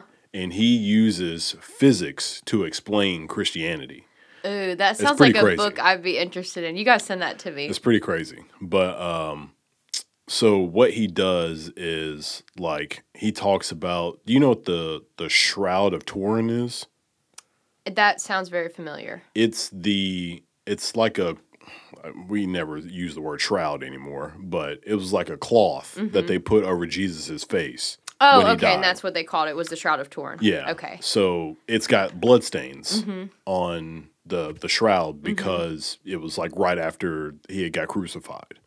Well, the Catholic Church, I guess, ha- had that shroud for forever. Mm-hmm. And a lot of, I guess, over time, people just did not believe that that actually was on Jesus's face. Mm-hmm. But you can like you can see the the like the face print Mm-hmm. from the blood. And uh but like the Catholic Church just had it like up in, you know, I guess in glass or whatever. And so uh I think one day I guess somebody convinced the church to um actually get it tested. Like get the get the blood tested back and I guess carbon dated or whatever.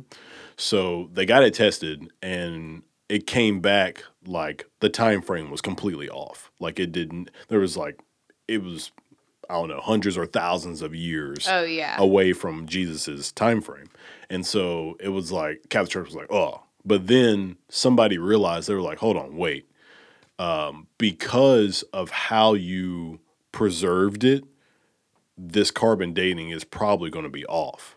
So I don't, I can't remember what he said in the book, but it was along the the lines of it still could possibly been on Jesus's face because of um, the issue they had with actually carbon dating it correctly.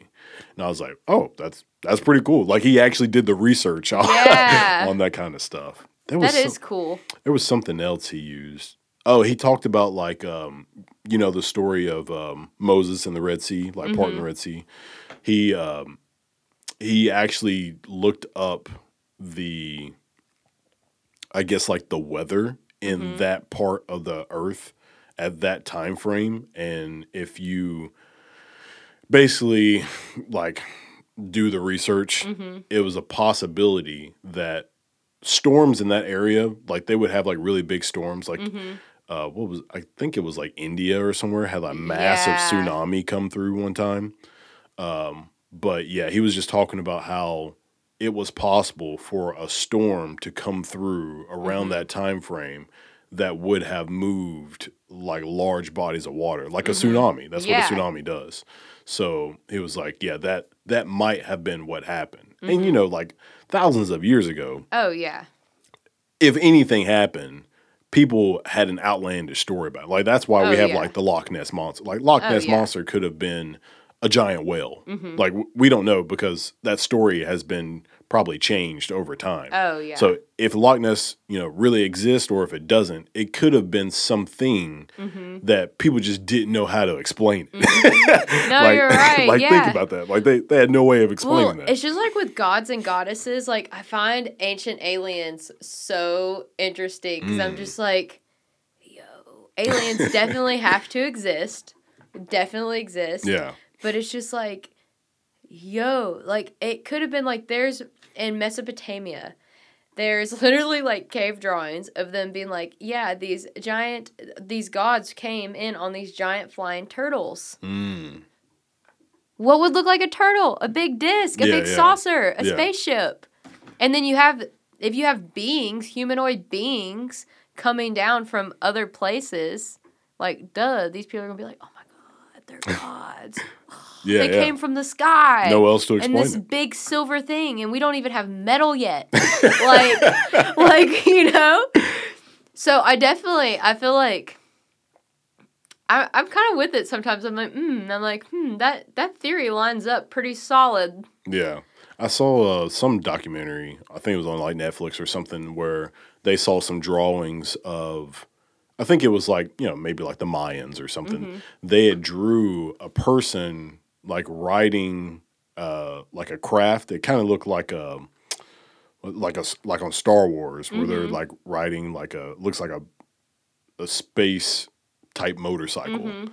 And that's basically what they were, and they had like this, it was a like you know semicircle over their mm-hmm. head, which would be you know what we view as like a like a helmet, like a space yeah. helmet. And I was like, that's pretty crazy. Mm-hmm. Like they drew all of that. Well, think about like Apollo, like how he had the chariot in the sky, oh yeah, yeah. and he brought the sun with him. Like, I, like I- have you have you read through the Bible?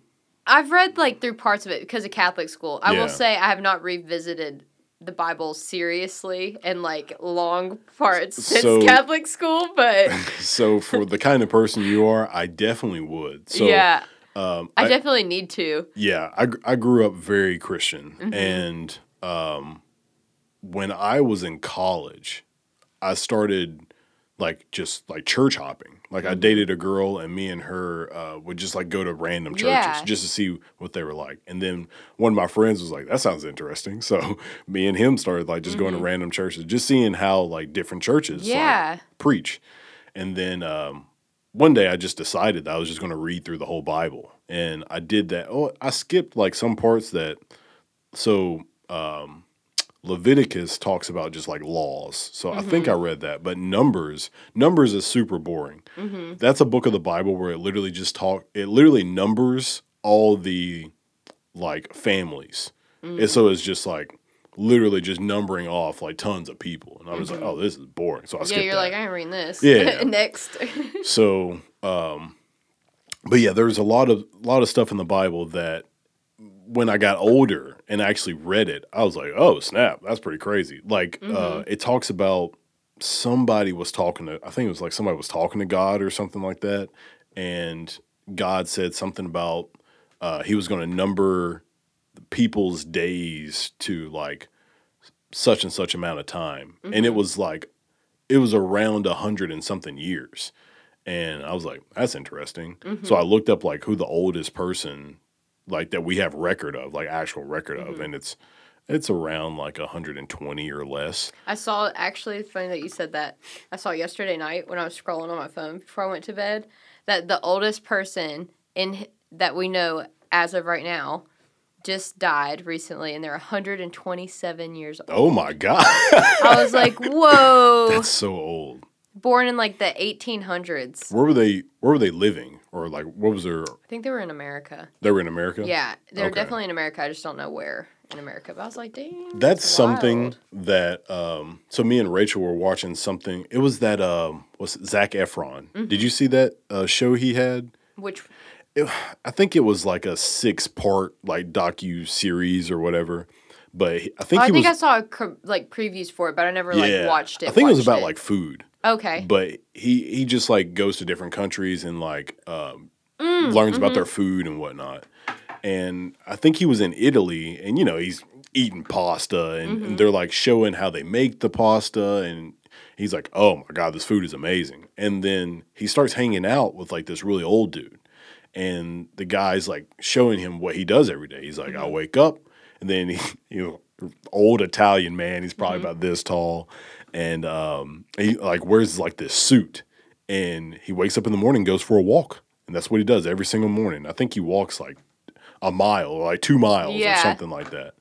And um, the dude was like, I want to say like late 80s or early 90s. And he's going for these like mile walks. And it's like Mm-hmm. in the Italian streets. So it's like just like every movie you see, it's Yeah. it's like paved with like rocks and stones Uh, yeah, and heels and whatnot. He's not yeah, it's like, not an easy walk. yeah, it's not an easy walk. And he was like, the reason why I do this is because I want to be able to continue to move. Mm-hmm. And that's why I walk these hard roads to walk, is because my body is going to get used to it. Mm-hmm. And so I won't get stagnant. And Zac was like, man, I'm going to start going for walks all the time. He's like, I'm gonna start walking. And that, that made me think because Rachel loves going for walks, Mm-hmm. and I'm just like, oh, walks are so boring. Like I want to, I want to run or like do jumps or something. I want to do exciting exercise. I want to Yeah. walk. But that made me think about you know different parts of the world and how Mm-hmm. they view living. You know, Yeah. like as I said, this Italian guy, and it was some other people. Mm-hmm. They just viewed living differently as like you know the quality of their Mm-hmm. food. Like they made their own pasta and their breads from Mm-hmm. scratch and all the time.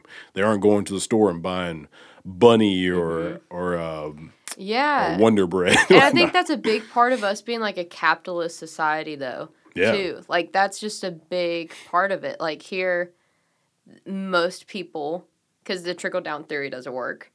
So forty, I think they said sixty percent of the country annually makes forty thousand dollars a year or less. sixty percent of the country. Yeah, that was before the pandemic. Wow. So when you think about that, forty thousand dollars a year is the poverty line where we live. hmm If you have like one kid, Oh wow. like one or two kids, it's like the you're like at the poverty line. If you have four kids, you're below it. Mm. If you're making forty thousand a year, that's not really shit to Yeah, live yeah. on. Like in the South, where it's very affordable to live here, Mm. that's not a lot. So, in regards to that, like you have to think about how many people across America are literally working themselves to death to just survive. And True. then that number doesn't even include all the homeless people. I mean, we have like a million homeless people just like off of Skid Row. Mm. You know, like. Like you know, so we're not even getting numbers on like the people that are really being like royally fucked. Yeah. You know, I don't know. It's just the capitalism's a a real bitch. like real real shady bitch. It's it's it's good. I think it can work if if the right parameters are set. Correct. But you can't expect people to be morally just on their own accord yes. when, yeah. in regards to money. like I think ultimately capitalism is the best way to live. Mm-hmm. But it's like you have to get things in order to Mm-hmm. get there. And then if everybody's not on board, it doesn't work. Mm-hmm. Just I mean, I I guess I would have to say even like socialism Mm-hmm. doesn't it, I, I no, I would say socialism can work even Mm-hmm. if everybody's not on board because it's more of a like everybody gets to eat, Yeah. Mm-hmm. and every like everybody has something.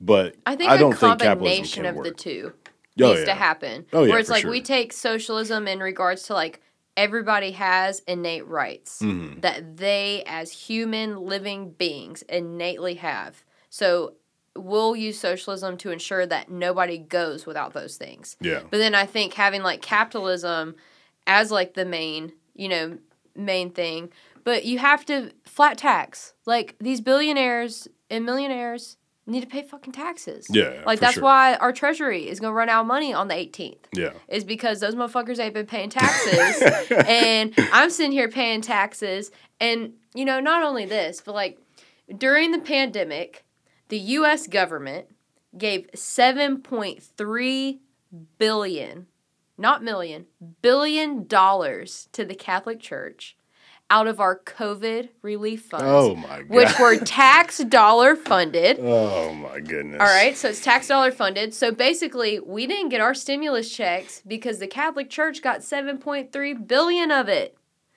And all that money went directly to churches that had filed bankruptcy because they used all their money to cover up sexual assault charges.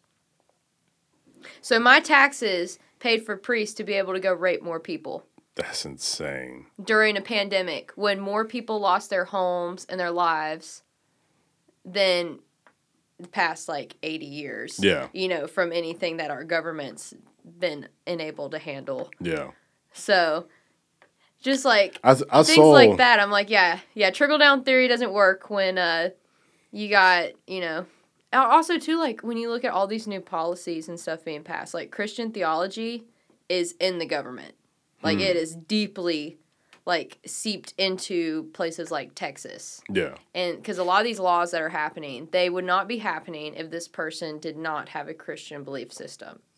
Like you can tell that it's their religious ideology that's pushing this and not practical knowledge that's best for the people. Oh yeah, for It's best sure. for this group of people. for sure.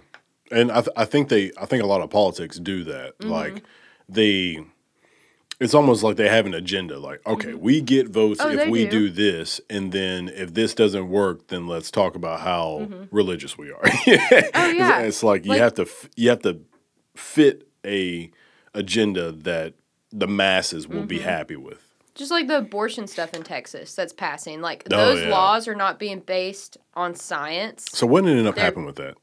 it's as of right now it's like in effect i don't know like the details you know of it but in terms of like how it's an effect and how they can make it not be an effect but i know as of right now like it's an effect So It's- abortion wa- was So or wasn't legal? it was legal but Okay. basically since the supreme court in texas decided to not do anything this is kind of making roe versus wade in texas like not a thing Hmm. so basically this new abortion ban it's a six week bill that's stupid Hmm. Most people don't know that they're pregnant six weeks Yeah. that like they don't know they don't know They had a whole TV show. of I didn't know I was pregnant. they don't they don't know like they just don't Yeah. 27 weeks is when a fetus can survive outside the body okay. so up until 27 weeks somebody should be able to get that aborted Hmm. because it's technically scientifically not a living being if it's reliant on another body to sustain it Yeah. You know, it's not fully developed. And I hate to be like it, it, it, but you have to think about the living person hmm. that is actually already a human and is fully developed and has emotions and a brain and mental health and a physical body. You know, that's who should be thought about, not like this idea of life hmm. that's not even con- like fully conceptualized yet. And basically, this week, this it's a six week bill. So after six weeks, you can't get an abortion nobody knows they're fucking pregnant six weeks. Mm. Like, so that right there already shows you that this is based on some type of religious ideology and not science. Yeah. Then there's no exception for incest or rape. So hmm. you're telling me a nine year old girl who starts her period could get raped by her fucking father, and she will be forced by law to carry that baby to full term, even if it kills her or cause, causes irreparable damage to her organs for the rest of her life That's crazy. and you know what communities are about to be hit with it the worst? All the poverty communities. Yeah, everybody that's impoverished. And I don't think it's a coincidence that the privatized prisons are in the same places that the plantations were. And now we're about to, right before the pandemic, conservatives were freaking the fuck out because they're like, this generation isn't repopulating enough to sustain the current population we have. Hmm. So you know what that means for politicians and big business owners? They don't have bodies to make them money Yeah, to yeah. work in their freight, you know, warehouses and Yeah. to work at Amazon and to work in these privatized prison systems for them to profit off of, for them to get cancer and make money off of in the pharmaceutical companies. If there's less people, there's less money Yeah. right? So how are we going to change that? We're going to create this ridiculous fucking abortion ban Well, you gotta have the that, children. that will literally affect basically all of the lower income communities, which are majority people of color, yep. and it will force them to have children who then will be basically foddered back into this system of, hey, we're not going to set you up for success. We're not going to give you a home that's stable. We're going to give you water that poisons you. Your air quality is going to poison you. You're in a food apartheid, so you don't have access to food other than what gives you cancer. If you get cancer, you don't have health care, so you're going to just lay up in bed until you die. You know, it's just like all these things and it's just like it is planned out. Like these people plan this shit shit out. Like Hitler and Stalin did stuff. Like literally, this book I'm reading, it's called Caste, and it talks about the caste systems in the world. The one in India, the one in America, which is racism, and then Nazi Germany. And they talk about how Nazi Germany was fundamentally based upon the Jim Crow South working. So you can't tell me our fucking government isn't doing this shit on purpose. You can't tell me that they're not attacking these communities that are lower income of color and forcing them to like no exception for incest or rape.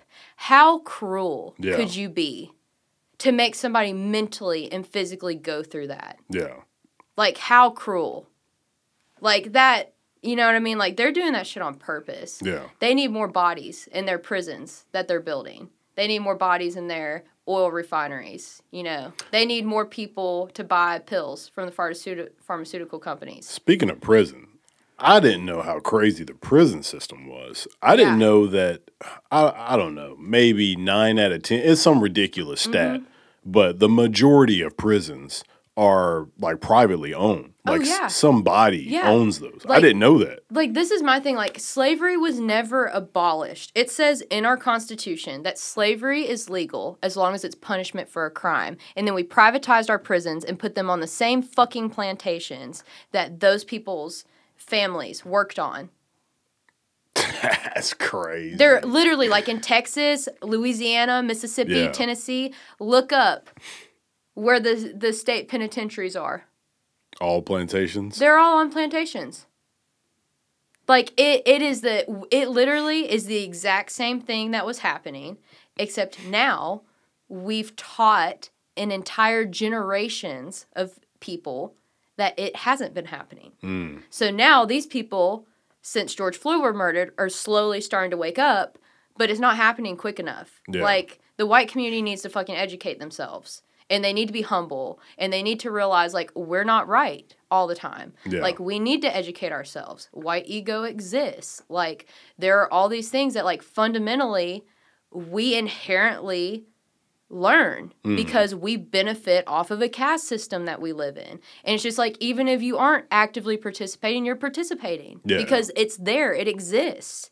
So it's like I, that's where I'm really trying to educate myself Mm. because I'm just like I need to I need to be aware. Like if I'm going to make a difference and actually change shit, I have to actually be aware of the shit that's happening. Yeah. And I by no means am like a genius or a specialist or know all the things, but I'm trying to I'm trying to educate myself. Like I'm open to hearing people be like, "No, actually you're wrong." Or no, like how you're saying that could be offensive. Like I Yeah. want I want people to tell me. Like I want to actually do the right thing and actually help and Yeah. actually make a difference and not sit here and be like, oh, I'm going to, but I'm not going to take anybody's advice or listen to anybody or, you know, be humble. Like, and that's why I was saying back to the wreck, like being so humbled and humiliated at like such a, like, it was such just like a, uh, I don't know, my whole life I've been an athlete. My entire life. Always did CrossFit, always did like co ed sports, was very athletic, very in shape. I was doing like 20 pull ups, run like a 615 mile. Like I was always in great shape. So for the very first time in my life ever, to not be able to like make my body move. You know, it's like it's it it really like I don't have words to explain like how humbling it was, but that really made me realize like no, you have to like you have to be and especially my experience too. Like I don't have insurance. So when I got in my wreck, I got the bare minimum care. Mm. I didn't get physical therapy. But the people that got in the wreck with me that had lesser injuries than me got 12 weeks and 16 weeks of it Dang. Because they had insurance. Yeah. You know, I didn't get surgery, even though I needed it. Yeah. I didn't have insurance. So, you know, just like How do you feel now? I'm basically my so my last two vertebrae don't have disc at all anymore. Oh my god. And the doctor is kind of like, I don't know how you're fucking walking. Your nerves must be dead. And then my pelvis was like shattered. And my sacrum, which connects your pelvis to your spine, was also fractured. Mhm. So it, basically, I just feel pain like all the time, every day. And it's been something that, you know, I was, I've been reading about like radical acceptance Mm. and like how radical acceptance can change your life. And I was like, you know what? I need to just radically accept that I will be in pain Oh every single day for the rest of my life. But it's just like, you know, it in the moments when I can accept that, I can forget about it. Yeah. But it's like in the moments where it's like that's all I think about and I fixate on it and I just want to like, you know, lose my mind. I want to just like scream, you know? Cuz it's like I can't run now. I can't exercise anymore. Or unless I'm doing like yoga or I'm walking. You look fantastic though. Well, not- I've been trying to eat healthy since Yeah. I can't since I can't be yeah. lifted and stuff. But um, you know, it's just been an adjustment, and that was kind of like my outlet too. Working Mm. out and running was like my outlet. So to just like readjust. do you feel like you had to you had to find something else? Yeah, I wouldn't say I. I don't know if I completely found Yeah. found that thing, and I don't know if working out was necessarily that thing, but Yeah. it was A thing. it was a thing Yeah. that was doing it for me because I was like, oh, cool, I can push my body to to where it's literally like giving out on me and Mm-hmm. then I can push it even further because that's just what my brain is making my body do. Like my body can actually do more than my brain. Like I loved it. I loved like pushing myself so hard that I literally would almost black out and not black out because I mentally would be like, I'm not blacking out. My body's got this. Yeah, yeah. And I think that's also why I handled the the wreck. I mean, I wouldn't say I handled it great. I don't think anybody can handle it great, but I feel like I handled it well considering I didn't have any physical therapy. I pretty much the doctor was like, "These are your injuries. Um, this is about the time that you should start putting weight on your leg again." And then was like, "Here, get out." Yeah. And then I got x-rays like one more time, you know, after that. So like a very awful medical experience. But, you know, that was something too. You know that I was very like I've always had the privilege of having insurance or family that, you know, could ensure that like medically I was taken care of. So for the first time in my life, I got to experience being fucked by the American medical care system Yeah. and that like really got me fired up mm. about issues because you know it's one thing to hear about hear about shit but Yeah. to actually be affected to actually like have a doctor not give a fuck about you because you can't pay them Yeah.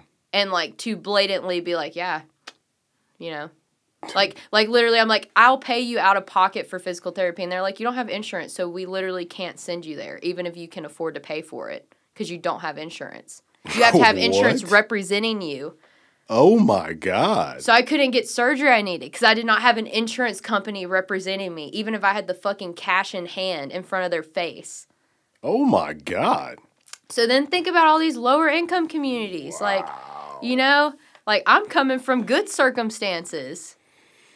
Not great, but I'm Yeah. coming from like good like my family, you know, we we never had it super bad. Like we weren't wealthy, but I had everything I needed. Yeah. And I had shit I wanted, Yeah. you know, on like my birthdays and holidays and stuff, so I can't complain. But like people that literally like don't have shit, I'm just like they're completely fucked Yeah. you know and um i've really like i love O.V. Wright have you ever listened to his music No. credible soul artist like Willie Mitchell, he's the engineer that recorded like Al Green and Ann Peebles. So his son Boo runs Yeah. Royal Studio, Yeah. which is in South Memphis. Been trying to get him on this podcast. It- It's, Yeah, it's been Boo's, failing. but- Boo's great. Him and his family are incredible. Like I only have good things to say about those people. And you know what's even more incredible is that Royal Studio, it's the third oldest, longest consecutively running studio in the world, Oh wow, and it's black owned in South Memphis. that's crazy. And that's fucking badass. that's dope. Dude, and that's why I'm like Memphis, that community, that community has really like changed the world and Yeah. has really built the world. And it's getting shit on. like so bad. It's getting shit on so bad. That's crazy. So bad. But um Willie was his father and Willie recorded, you know, like Al and all them. Mm, And uh, he recorded O.V. Wright okay. in Memphis. Uh, He didn't re- O.V. didn't record all of his music here, but he recorded uh, some of his music with him. Mm. And I was reading an article where Willie Mitchell was saying O.V. Wright had the best voice that he'd ever heard. And I was just like, yes, he fucking does. like O.V. Wright is so good. You have to look that man up. yeah, well, But anyways, he does this version of Ghetto Child, and it's on this album that he has called Memphis Unlimited, and he recorded the album in in Memphis at Royal. And in the song, you know, he's basically talking about a kid living in the ghetto, and you know, he says in the song like he wails out like my mother, she lays in the bed almost dying. And he's talking about all those folks in South Memphis, like they got cancer, can't get treatment, and they're laying on the bed dying.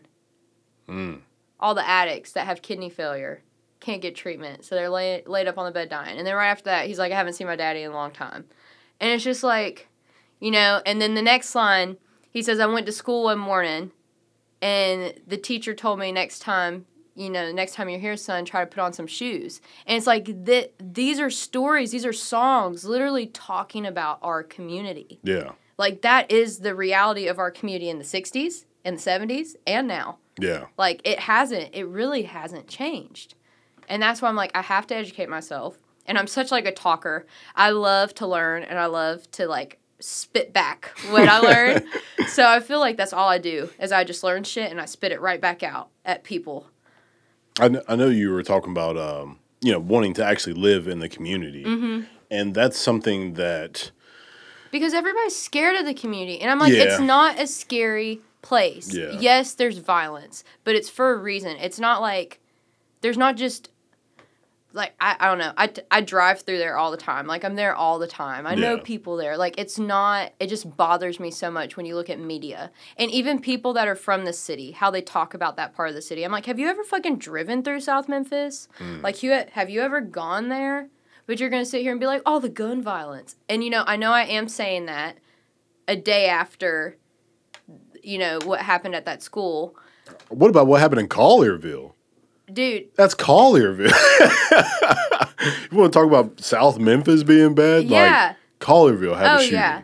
Like that's that's supposed to be one of the nicest areas, and uh-huh. boom, That's what I'm saying. Like it's not it happens everywhere. it happens everywhere. Yeah, It honestly does. Like it happens everywhere. Yeah. And I feel like that's just another thing that like they do. They're like this place is violent. These people are violent people. They're addicts. They Yeah. do that so nobody thinks about them and so nobody wants to go and help them or reinvest in them or visit them. They do that so people forget about them.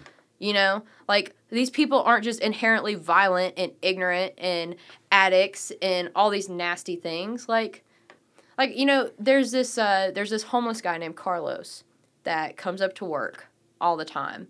And he's super cool you know and some people at work really really irritate me sometimes. Where you work? uh, i work at sun studio. Sun. Okay, yeah.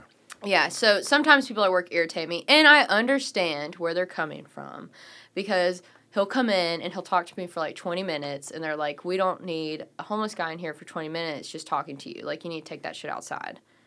And you know it, it really it really pissed me off. But i didn't say anything because i was like it's not my business and i'm just employed here so whatever but it just really pissed me off because it's just like that's an example of him not being treated like a fucking human when Yeah. he's a human being and you know carlos like he has been homeless from my understanding for like the past 20 years or Dang. more you know he was an addict and got clean on the streets don't know how he fucking did that That's impressive. yeah, it's very impressive. He's been stabbed numerous times, shot numerous times. Like he showed me where he's been stabbed and shot, and he is the most wholesome, most genuine, like kindest human being that I've ever met in my life. Mm. Like so kind. Like I've never met somebody more kind than him. And if I had to live half the circumstance that he had to live, I would probably be a piece of shit. Yeah. And that's why it makes me so mad, like when people treat homeless people like shit. Because I'm just like, there are so many homeless people that deserve so much more out of life than the people that have fucking life Yeah. to yeah. live. You know, like, and I don't know. It's just like I don't. That's why I'm like I got to. That's why I don't know. I can't meet people like that and not be affected. Like I I hear stories and I hear people's experiences and that affects me. Mm. You know, like I feel like I'm very uh like energetically in tune with like my environment and the people in my environment. And you know, I live in Walls, Mississippi. So I take 3rd Street basically to uh all the way down till I get to work. Like I'll take Third Street to East McLemore if I'm going to Midtown, or I'll take Third Street all the way down till it turns to BB King. You know when I'm going to Sun. So I'm driving through that community every single day, and I see the issues every single day, and I also see the potential. Like I drive through that community, and I don't see a bunch of empty lots and you know, just like vacant buildings and violent people and people that just don't want to help themselves because they don't want to work and they want a government paycheck or whatever the fuck people want to say. I see a community that has never been properly invested in. I see a community that has created the culture that we profit off of for tourism and they also supply the labor to our freight industry, which is the freight industry like of America. We're like mm. the freight capital of the country. Mm. So these people literally are our economy. The backbone. And look at how they live. And nobody should be living like that. Like, what pissed me off the most, I've never been to MLK Park before. And three weeks ago, I went for the first time because I was like, I want to go. I was just exploring. I was like, I've never been to this park. I've been to a couple of the other parks in South Memphis, but I just never been to the MLK Park. Mm. So I went there, and I'm pulling up, and I'm like, I'm like, is this really like the driveway to get here? And I was like, no way. And I'm like, my GPS has got to be wrong because I'm pulling up and I'm in the driveway to the Valero oil refinery. Mm. And then 150 yards before you- you get to that chain link gate, there's a fucking split off that goes to MLK Park. Mm. And I'm just like, they built that shit there on purpose. you know? And it's just like, I'm gonna get that fucking oil refinery shut down in my lifetime. I'm gonna get it shut the fuck down. I'm like, Valero, I'm coming for you. I'm Oh, like, man. get your South Memphis location, shut the fuck down. Yeah. Is so is this um so I go to you know is this close to President's Island? Mm-hmm. Okay, so I I have to drive over there 'cause I work for Owens Corning and um there's their uh, their asphalt plant is down that way. So I th- kind of know what you're talking about. You it's like you're you drive over the the train tracks. Mm-hmm. Now where is it from there? I think that Valero's like right. Yeah, to there. it's so literally like you you go into the Valero driveway Mm. and it literally like splits off to MLK Park. Like Oh. they share a driveway. Mm. They share a driveway. That's so That wild. refinery has taken 10 years off of every South Memphian's life. Yeah. And they put that bitch right on MLK Park for a reason. Because, like, historically, that land there, too, like, you know, Chucalissa is there and everything. And, like, historically, all that land was, like, indigenous land before mm. plantations got put there. And those were all plantations where all those freight in, you know, refinery, or refinery, and all the factories and stuff are over there. Mm. So that's also like another uh, example of like systemic things like happening in a community. Because that's what i'm trying to do too. I'm trying to like really research memphis history. Because i'm like mm. okay how do you actually like fix a problem if you don't know how the problem was sourced? Yeah. so i'm really trying to like do due diligence you know? Because i want to do things right. I don't want to be one of those people where i'm like oh yeah i'm helping and i'm really like hurting more than Yeah. i'm helping because Yeah. i think that i'm helping. Like i want to actually So, how do you feel about all this knowledge you're gaining? Because I've I heard something one time, and I, I completely agree with it. It was like the the more knowledge you get, like the more sad you become. Is because you you find out things. It's Mm-hmm. like, you know, when you're a little kid, you think your family's great, nothing's Yeah. wrong. And then you find out, you know, your dad beats your mom and all this kind Mm-hmm. of stuff. It's like the more knowledge you gain, you actually end up becoming more sad because you learn about all these bad things. Mm-hmm. But you don't seem like you're you're sad. You seem more fired up to make change. I So, definitely get very sad. Like I will say like I would say that I'm I don't know, I may be bipolar. I may not. But I definitely like I definitely have periods where I have tons of energy. And I'm Mm. like a workaholic. And then every once in a while, you know, I, I pick up on patterns. Yeah. So I'm like, I notice, I'm very self aware. So I notice patterns with my own like behaviors. And I can tell when I get in a slump. I Mm. definitely think being so aware of current events and how people basically just get fucked any which way around, whether it's like spiritually, emotionally, physically, you know, mentally, or all of them.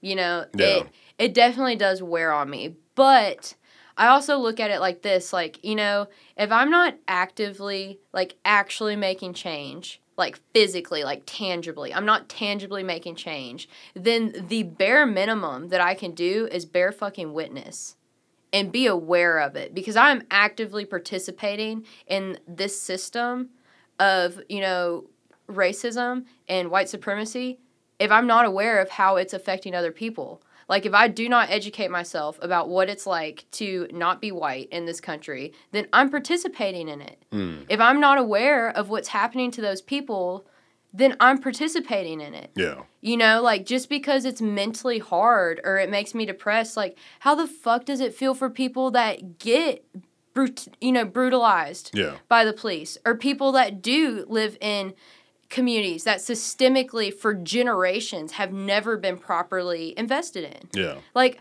how can I sit here and be like, "Oh yeah, it's too hard for me to to learn about what's going on because it makes me sad." Yeah. Like I'm not living it. Those people are. So the least I can do is fucking bear witness. And if it makes me sad, then I need can feel that, and then I need to take that shit and use it. Mm. Be- and I was reading about where there was this mental health specialist that was talking. She was giving like a brief, and she was talking about how all these white people keep using their mental health as an excuse to not get involved politically Mm. and to not do shit about the issues in this country in regards to racism. Yeah. And she was like, it's not an excuse. She was like, your depression and your bipolar disorder is not an excuse to allow atrocities to happen to human beings. Yeah. It's not. Like, that's a cop out Yeah. because you're benefiting from the system and it's too fucking hard to change a system that you inherently benefit off of. So Yeah. you're going to say, oh, my mental health prevents me from it. That, makes That- me think about the homeless people you were talking Yeah, about that came like, they they had nobody would blame them if they did not come and like Yeah, help y'all out after the wreck. expect it out of them. Like, oh yeah, there's homeless people. They're not going to help them out, but Mm-hmm. they still came to you and helped, even though they might have been barely functioning themselves. They Mm-hmm. did something. Yeah, and like I definitely get really sad about things. Like I definitely get upset. I mean, I also smoke. Everybody. does. So, you know, chill chills me out, you know. That maybe that's my secret. Hmm. Educate and then I smoke. Bursts of sage. but um but you know, it's just I don't know, it really pisses me off, honestly, when I try to have because I do think it's I, I don't think it's, you know, minority or black and brown people's job to educate the white community. I don't think it's their job to fix these issues. Yeah, yeah, it's not. sure. It's the community that benefits off of the caste system. For sure. You know, like it's our job to sit here and educate ourselves and to really put in the fucking work. Yeah. But that also means not thinking that you're a savior and not like gentrifying and actually being like, hey, what does the community want? What do they need? How can I just create opportunity and not like create what I think they want and what they need? But like, how can I help facilitate opportunity so they can rebuild? Yeah. But I'm also participating in that. Yeah. You know, I think like a lot of people think they just have to like, hey, I'm gonna come in and just like fix everything, and it doesn't work like that. Like every community is different. Every community ne- has different needs, different wants, different cultures, different ideologies, different backgrounds and histories. Like you can't just be an outsider coming in like, hey, I'm gonna fix all your problems. you know? So I, I don't know, the whole like people just being like it's too hard Like I, a lot of people, I'm because I get into it. You know, I Mm. will with my friends and my coworkers hear me just go off sometimes about like some of the shit where I'm like, this is wrong. Yeah. And I just I get so mad. So I'll just like have my little rant about it. And sometimes, you know, understandably some people don't want to hear it. But sometimes they'll be like, I just can't talk about this. It makes me too sad. Or it stresses me Oh, out. Or it makes me too anxious. And that. that's when I get like Yeah. angry. I hate that. Because I'm just like, you don't want to talk about it because it stresses you out. Think about the people who are going through it. Yeah. I'm like, you don't want to talk about it because it stresses you out. I'm like, fuck you. Like, Yeah. you're honestly, like, people that are like that, I'm like, you're so fucking selfish. That's a privilege to Yeah. be able to say that. no. to be able to ignore it. That's yeah, a privilege. It is privilege. yeah. And it's like taking part in that fucking system. Like, yeah. Like, because even like sometimes, you know, like people that are progressive and people that are like, yeah, I'm an ally or I'm doing shit to help, you still have to check yourself like all the time. Yeah. And you still are going to fuck up and say shit all the time. Yeah. Because that's just a part of it. So people that are like, this is too hard. I'm like, that's not an excuse. Like, you don't get to be like, this is too hard Yeah. like it's it's not too hard. It's literally like participate in not being a racist piece of shit. Yeah. Yeah. Like it's not that hard to give a fuck about other people. Yeah. I use that same mentality with like working out. Like me and Ryan talk about that. It's Mm-hmm. like, you know, if if you're doing whatever, like bench or something like that, or Mm-hmm. some squats, and you're like, oh man, this sucks. You know, this is hard. And it's like, yeah, there were people in the Holocaust. Yeah. Yeah. That's hard. Yeah. that sucked. you know, and for example, like, okay, here's a prime example. I was in my car wreck, right? Every time I'd feel sorry for myself. I would, because, okay, so Boo Mitchell, his son, you know, he had gotten shot. Oh yeah, and about that. he was yeah. paralyzed. That happened a couple weeks before my car wreck. Mm. And I got in the car wreck. I can't walk. I'm not paralyzed. But seeing what happened to him and seeing him in a wheelchair in the studio, like Mm. engineering and working, I was like, I do not get to fucking feel sorry for myself. Yeah. You know, because I'm like, look at him. I was like, look, look at him. Like he's fucking working, and he'll he might not. He's probably never like the possibility. If you're paralyzed, you know, like some miracles happen, but you know, he probably will never be able to walk again. Yeah. And then I was sitting there feeling fucking sorry for myself because I couldn't for three months. Yeah. So it's like anytime I feel sorry for myself, I tried to like put myself into pers- into a different perspective. Yeah, yeah. But I also try to give myself the space to feel what I'm feeling Mm. because I in the past have been really bad about where I'm just like I don't I don't get to feel my feelings because people have it worse. Yeah. So we're just gonna like you know consolidate it, toss it here, and then you know you don't have it as hard as them. So don't you don't get to fucking feel that way. Like Yeah. you don't get to be sad because you're not homeless or you're not an addict or you know you didn't have this happen to you. So uh, anytime I would feel sorry for myself, I would try to think of somebody that had it worse than me. Yeah. But I also was doing it to the point to where it wasn't healthy because I wasn't feeling my feelings out. I was just Yeah. like my feelings aren't valid because I don't have the hardest life out there. yeah. So it's like it was finding balance for me in regards to that because it is hard. Like sometimes I do feel like I torture myself with how much knowledge that I read in terms of like current events and statistics. Like just reading about the statistics on like what happens to people in this country. Yeah. And like just in our community, like I was saying, how many people go hungry? Like one in three kids starve That's in our lot. city. That's too many. One in three kids. Like, That's way too many. you know, That's that's something that again. And I'm, how do you expect them to learn? Yeah. We're like, go to school and sit down for eight hours while you're starving and use your brain. yeah. Like, That's that's something where um, you know I I believe the whole capitalism thing. Like I, if make as much money as you want, have as much money as you want. But I do believe that at a certain point, somebody who has that kind of stuff has to be like, okay, mm-hmm. I'm making this much, and I still have it. That means I'm not spending all of it. Mm-hmm. Why not exactly. help out the people who probably need it? But So, see, if they actually got taxed at a flat rate like the middle class did, we'd have the funding Yeah. to have government programs that actually worked. yeah, you know but i think that uh I don't know. I've been doing a lot of research too on like urban farming and like what other cities that are having similar issues are doing and like getting creative in regards to that. And that's another reason why I really want to buy a home and live in that community because I was like, I could use my whole front yard as a community garden. You know, I I've don't never even, even heard that term. I was like. I don't even have to like go buy a lot. Like I can have a community garden in my front yard where anybody in the community can just come up and you know take food that's free yeah, you know and i it's just i have so many ideas but i was like i need to actually get involved like physically tangibly i need to be a part of the community because i can't just be an outsider coming in with all these ideas thinking that i'm going to fix shit because Yeah. that's why that's part of the thing where i was like i have to educate myself i can't just like rush in to to helping because Yeah. that's not really helping anybody Yeah, yeah, yeah. that's hurting people yeah. Trying to be a, a drive-by Patreon. Uh, like- yeah, yeah. I'm Yeah. like, no, I want to practice what I preach. Like, I want to lead by example. I don't want to just talk about it. Like, I want to live the values that I speak.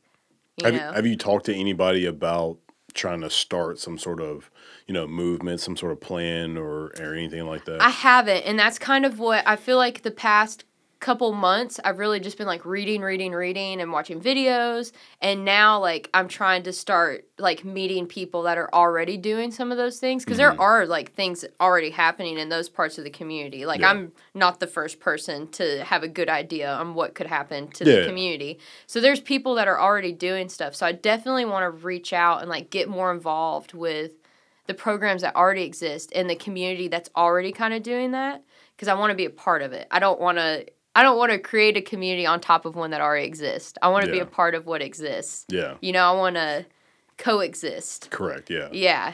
Do you think that you could benefit from like looking at what other people are doing in like I don't know, like Detroit. Detroit's a pretty bad city.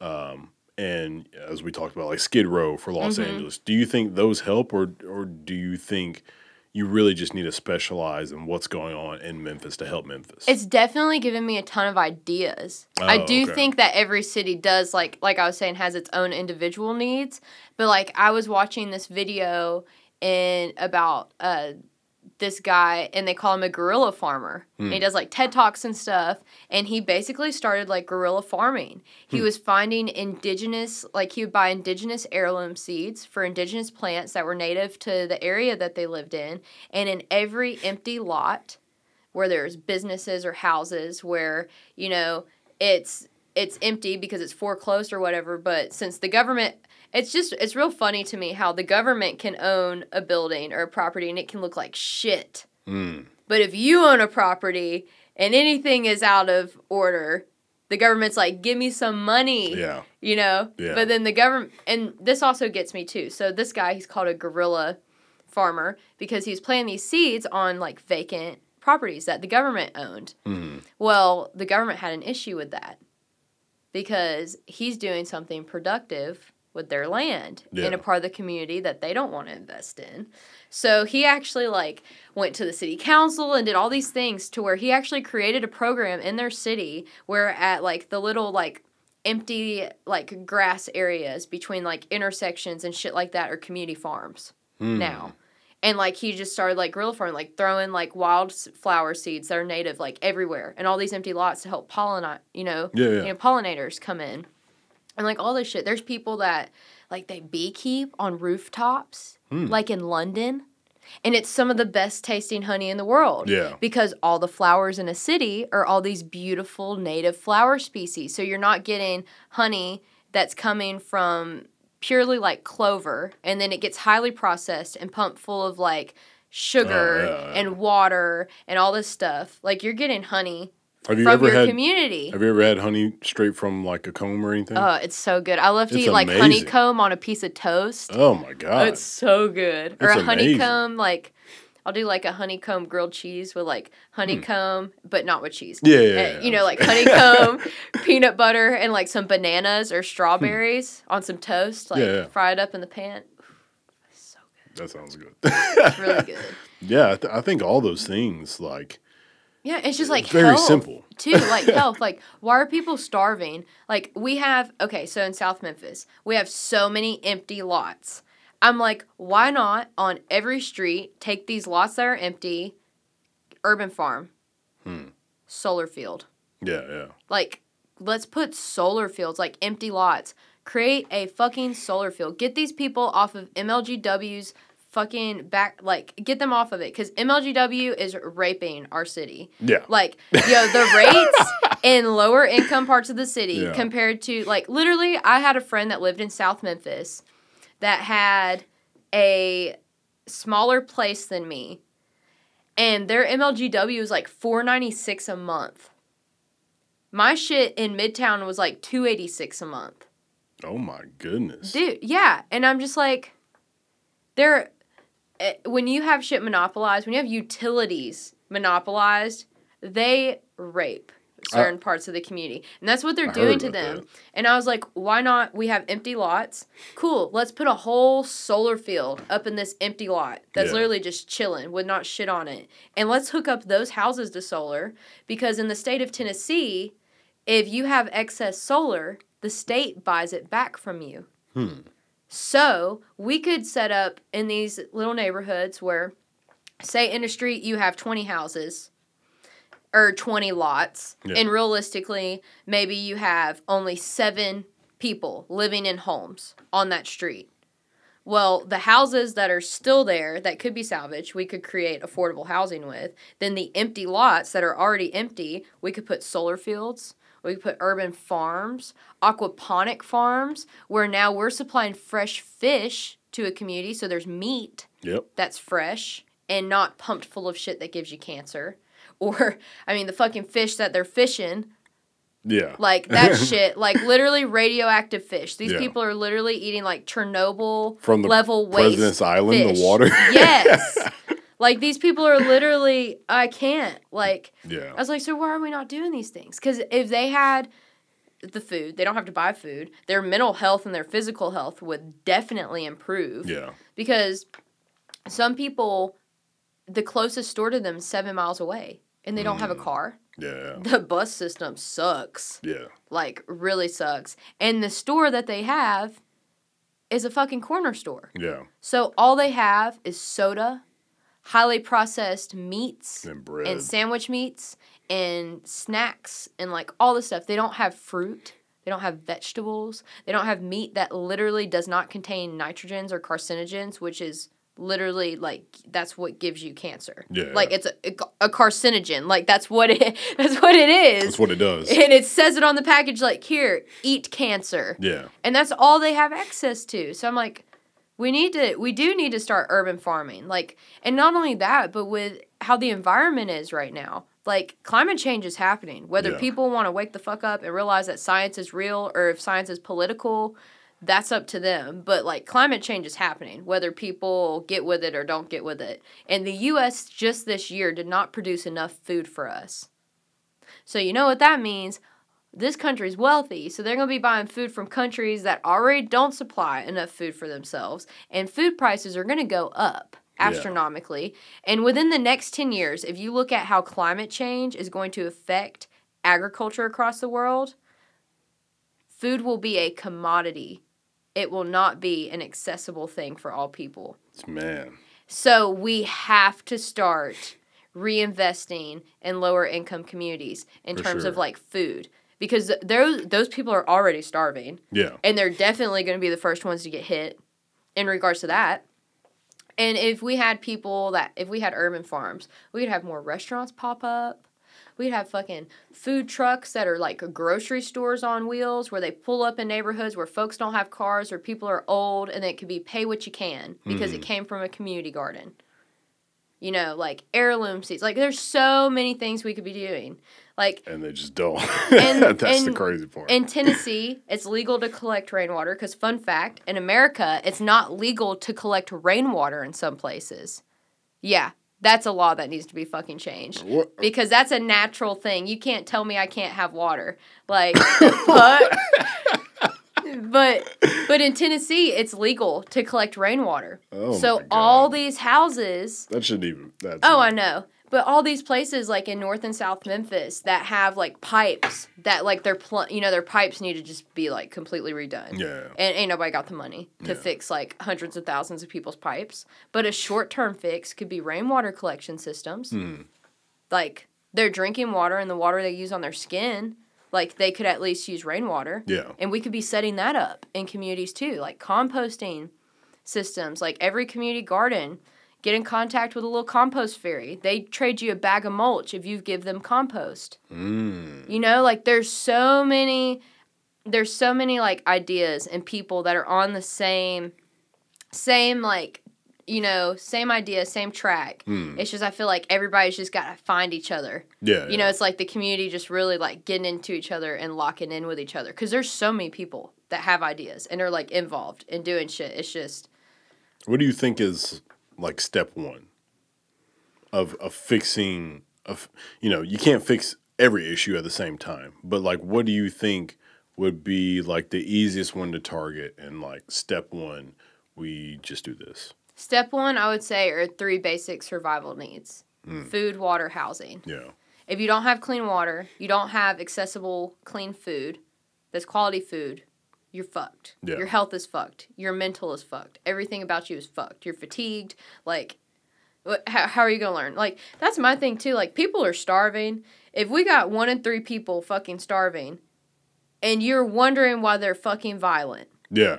Right? like, yo, like, you know how fucking hangry somebody gets? yeah. and they get food and they're just getting their meal a couple hours late. Yeah, just Imagine yeah, being perpetually hours, yeah. fucking hungry every day. every day with no end in sight. Imagine working every single like ounce of energy out of your body every single day with no end in sight. for a meal.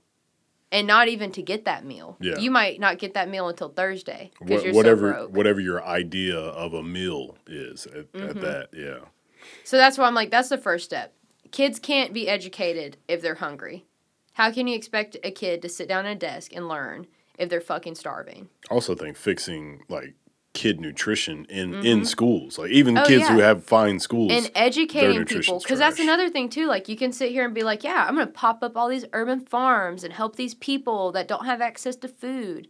You have to teach them about it. yeah, Motherfuckers have been eating chips and Totino's pizzas and soda and sandwich meat their whole lives aren't going to be like, yeah, let me eat that kale. you know, like they're not going to be into it. Like you have to also like there's the education factor. So it is Yeah. like there's a lot that has to happen and it does have to be like a community of people making it happen cuz one person can't can't make all that happen. yeah, But it, it, I think it can, and it's it is happening slowly but surely. And there's other cities where it's working. yeah.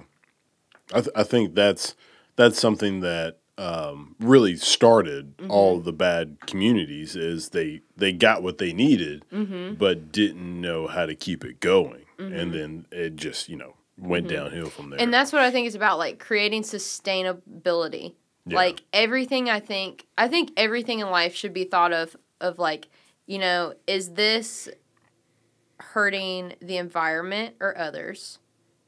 Is this sustainable? And is this logical? yeah, Like that's how we should be looking at things. But sustainability being the most. Like we're America is such like a consumer based society now.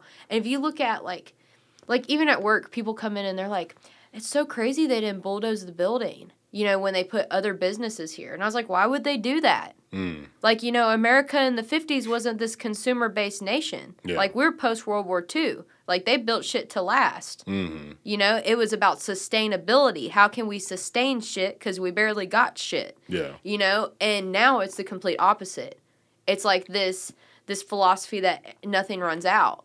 And it's also kind of like i've been you know when you look at like colonization and like colonizer history like that's very much like a colonizer mentality that take take take and it never runs out. Yeah, as long as you take more it won't go away and i feel like that's kind of where we're going it's just like consumer you take take take take take but you can't you can't do that forever like Yeah. shit's running out I, I think Elon Musk said the craziest experiment we're Mm-hmm. running is uh, the gasoline and Mm-hmm. like the, the fossil fuels and stuff like that. He was like, "This is the worst experiment because we're just burning that into the atmosphere." Mm-hmm. And I was like, "That's, that's a pretty good point. It's a really bad experiment because we, we don't know. Like we we just you know cars went to mass production what in the twenties or 30s Mm-hmm. with the Ford, so that that's really like so true. Like we've only been doing this for about a hundred years. Oh yeah. We don't know how it's really going to affect Mm-hmm. everything. We're, we're just guessing it's okay. yeah, and that's why like that's why I'm really big on this urban farming because with climate change being so bad, like we have to stop polluting the earth and we need to start like planting more plants Yeah. to absorb the shit that's polluting Yeah, all earth. that carbon. Yeah, because I mean, they straight up said, like, if shit doesn't change in the next 10 years within our lifetime, the earth will get so hot that we will all die of basically like heat strokes. Because our bodies will be unable to physically cool us. And within the next 15 years, there will be places on earth that will become that way. It's just going to take 50 years for the whole earth to be that way. Yeah. And that's why I'm saying we radically have to, like, radically have to change the way we culturally, like, look at things and handle things. Yeah. And honestly, the government has to change too. And I don't mean change, like, government slick does need to be abolished. You know, and everybody's like, abolish, oh, abolish. and it's like, no, it does. Like, Yeah. like in terms of like, yeah, we need to abolish the fucking caste system that our government like built and created and is, you know, doing all this shit off of. Like, there's just so many things that need to just be like, we need to eradicate and start fresh. Yeah. Because you can't, you can sit here and like chop the weeds all day. You know, you could cut the kudzu, but you got to pull that shit out from the root or it keeps growing back. Yeah. And I feel like you can't fix something that's foundationally corrupt. Absolutely. And and I believe that if if people just take it like one step at a time, you know, mm-hmm. that's that's why I was asking like, you know, what do you think is the first step? Mm-hmm. Is it because I think a lot of times people try to bite off more than they can mm-hmm. chew and then it fails and then they feel like a failure, so then they just like they just give up. But if if you come up with a plan that's like, all right, we're going to do this one thing, and we're going mm-hmm. to do this one thing really well, and then we're going to go to the next thing, and we're going to do this one thing really well, and then we're going to like, you just have to mm-hmm. build that system because when people just try to like, as I think you were talking about that earlier, just try to change everything at one time and mm-hmm. think you, and think you can fix everything at one time, it doesn't work. It's, it's never worked. Like, No, it doesn't. Like you can't just be like, yeah. like you have to work towards it. Yeah. And I, I believe that it can be done, you know, Mm-hmm. whatever it is, you know, fixing shelter, uh, giving people good housing and and all that stuff. But as we were talking about, like Mm-hmm. it has to revolve around sustainability. Like you gotta you gotta educate people, you gotta help them, you gotta give them the resources to be able to Mm-hmm. continue what they're doing. Because if you don't, then it's just gonna go back to the state that it was Mm-hmm. in and they're not gonna be able to do it. And they're not gonna be able to help themselves. Yeah. And it's just like there's this one lady, I think it's in Philly. I want to say she's in Philly. But this one lady, she started a community garden in an urban farm, and it's all medicinal herbs. And she has a drying hut full of like a library of books on how to create natural medicine. And it's just shit like that. I'm like, honestly, like giving people back the power. Because even like, it's not just lower income communities that are getting fucked. I mean, like, look at the middle class. The, the middle class. You know, like, look at the middle class in terms of food quality. Like, the food that we are given as a society is literally killing us. It's mm. giving us heart disease and cancer. And, you know, the same I just I was watching like I've been researching this a lot. So, like a lot of the meat companies fund the National Organization for Heart Heart Disease and Oh, Breast yeah. Cancer. I've heard about that. So they fund those places, right? So then you go on those places' websites, and the very first recommended meals they tell you to eat if you have heart disease is a meal with sausage. Hmm. Well, what does sausage say on the package? Sausage says on the package contains nitrates and carcinogens. Mm-hmm. Nitrates and carcinogens are what are in cigarettes. Like it's what that's literally what a cancer-causing agent is identified by is a carcinogen or a mm-hmm. nitrate. So the number one thing that's proven to give you heart disease, they're recommending the people that are supposed to be treating people with it and helping people with it are recommending you eat it. Because the pharmaceutical companies make money off of you getting sick and dying, Yeah. you know? And it's just like all these different things are just like all playing into this giant puzzle piece Yeah. you know and it's just like it's and so many people are unaware of it because they're forced to work so much to have no quality of life to not have the things they need, to eat food that literally is poisoning them and draining their energy and fatiguing them. Yeah. And then denying them access or knowledge to to any of that information unless they just like wake up with fucking clarity one day and decide to do their own research. Yeah. Like there's just so much shit that is not not okay. Yeah.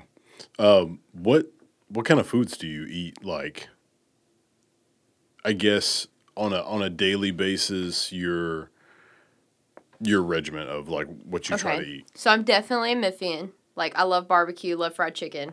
Like fried chicken honestly is one of my favorite things to fucking eat. Mm. But also I was trying to go vegetarian for a while.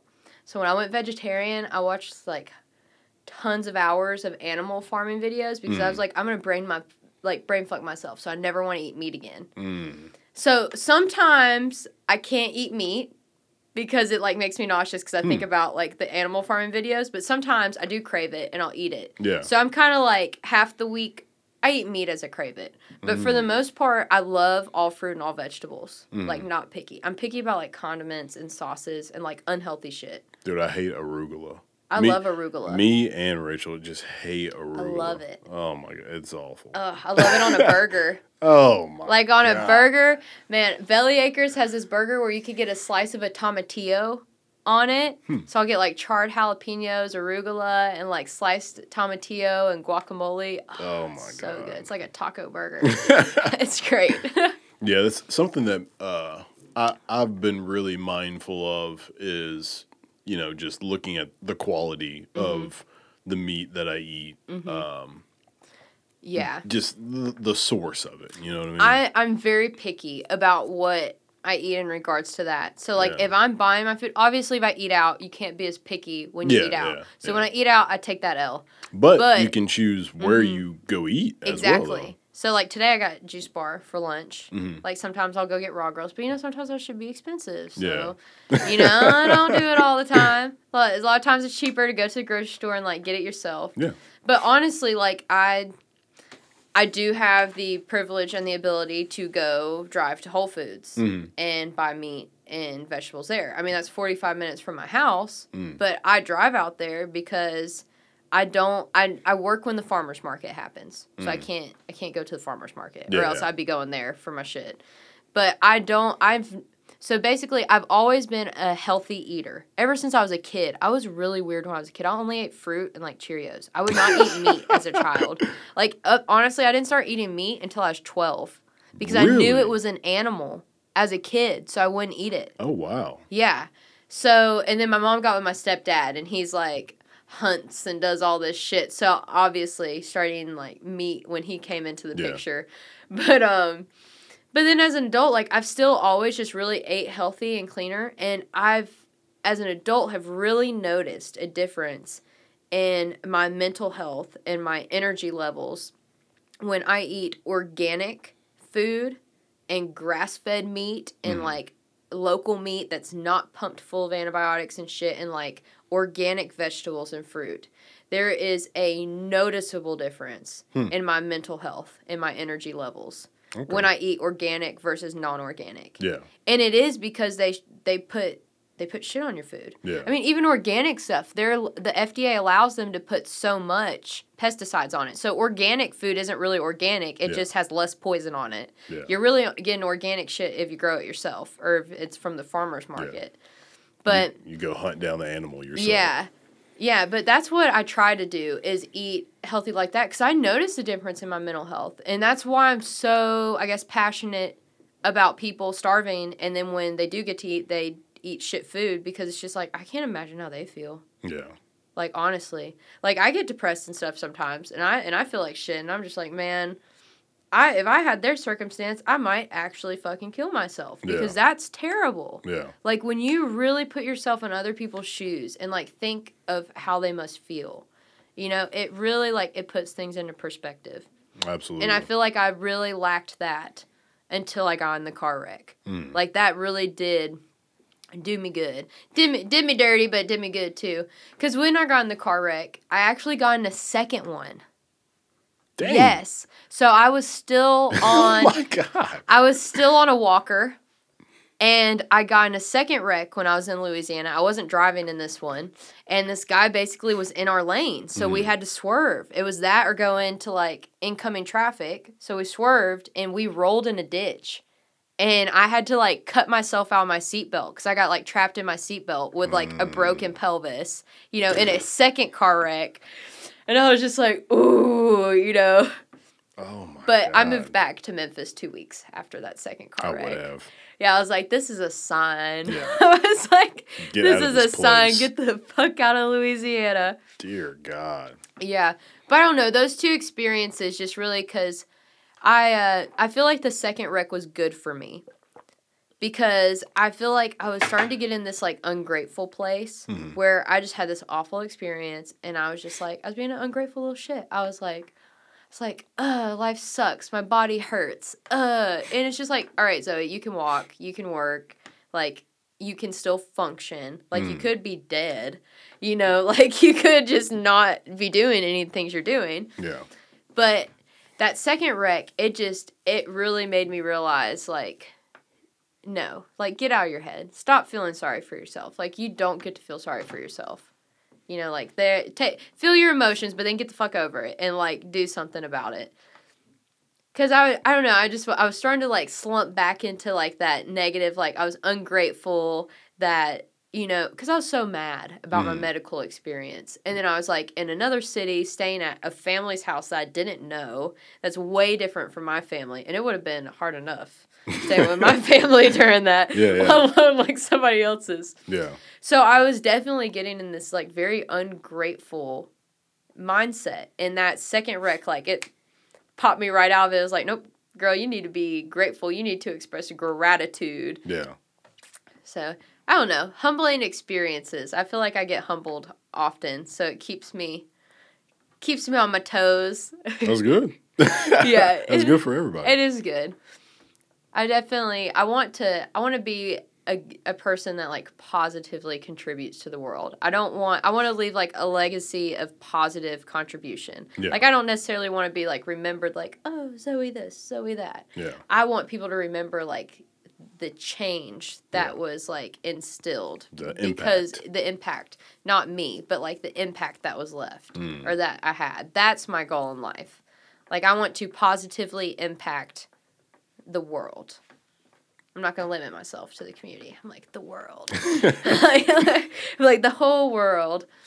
All right. Well, I'm, I'm gonna have to end this. Yeah, Uh, I'll talk forever. I'm like, Um, I- don't know if you have anything to promote. Some I, I, a lot of times I have people they they promote stuff or musicians or whatever. Um, do you have any? I'm learning to be an engineer at at Sun Studio. So if you want to book and record a session that I assist on, you can. But that's that's really all all um, so are you currently in the works on anything uh, community wise, or you you're still just learning? You're still trying Still to. learning, still, still trying to get okay. involved. Basically, my goal right now is to meet people and like f- learn about the programs that are already happening. Because I know, like, I've really been, I've just been really busy with work the past two weeks, but I've really been wanting to reach out to, uh, I can't think of her name right now, but the lady that runs the Carpenter Garden.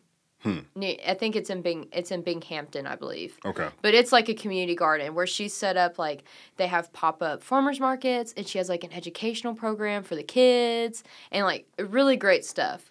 And like similar similar like things uh that I th- would like to happen like in other parts of the community here. So she's definitely somebody that like I really really want to Okay. reach out to and meet. I just have been too busy to actually reach out yet. We'll we'll see if we can uh, get that arranged. Or yeah, something. make it happen. All right. Well, thank you for everybody tuning in. Uh, this was Zoe, and uh, we'll see y'all next time.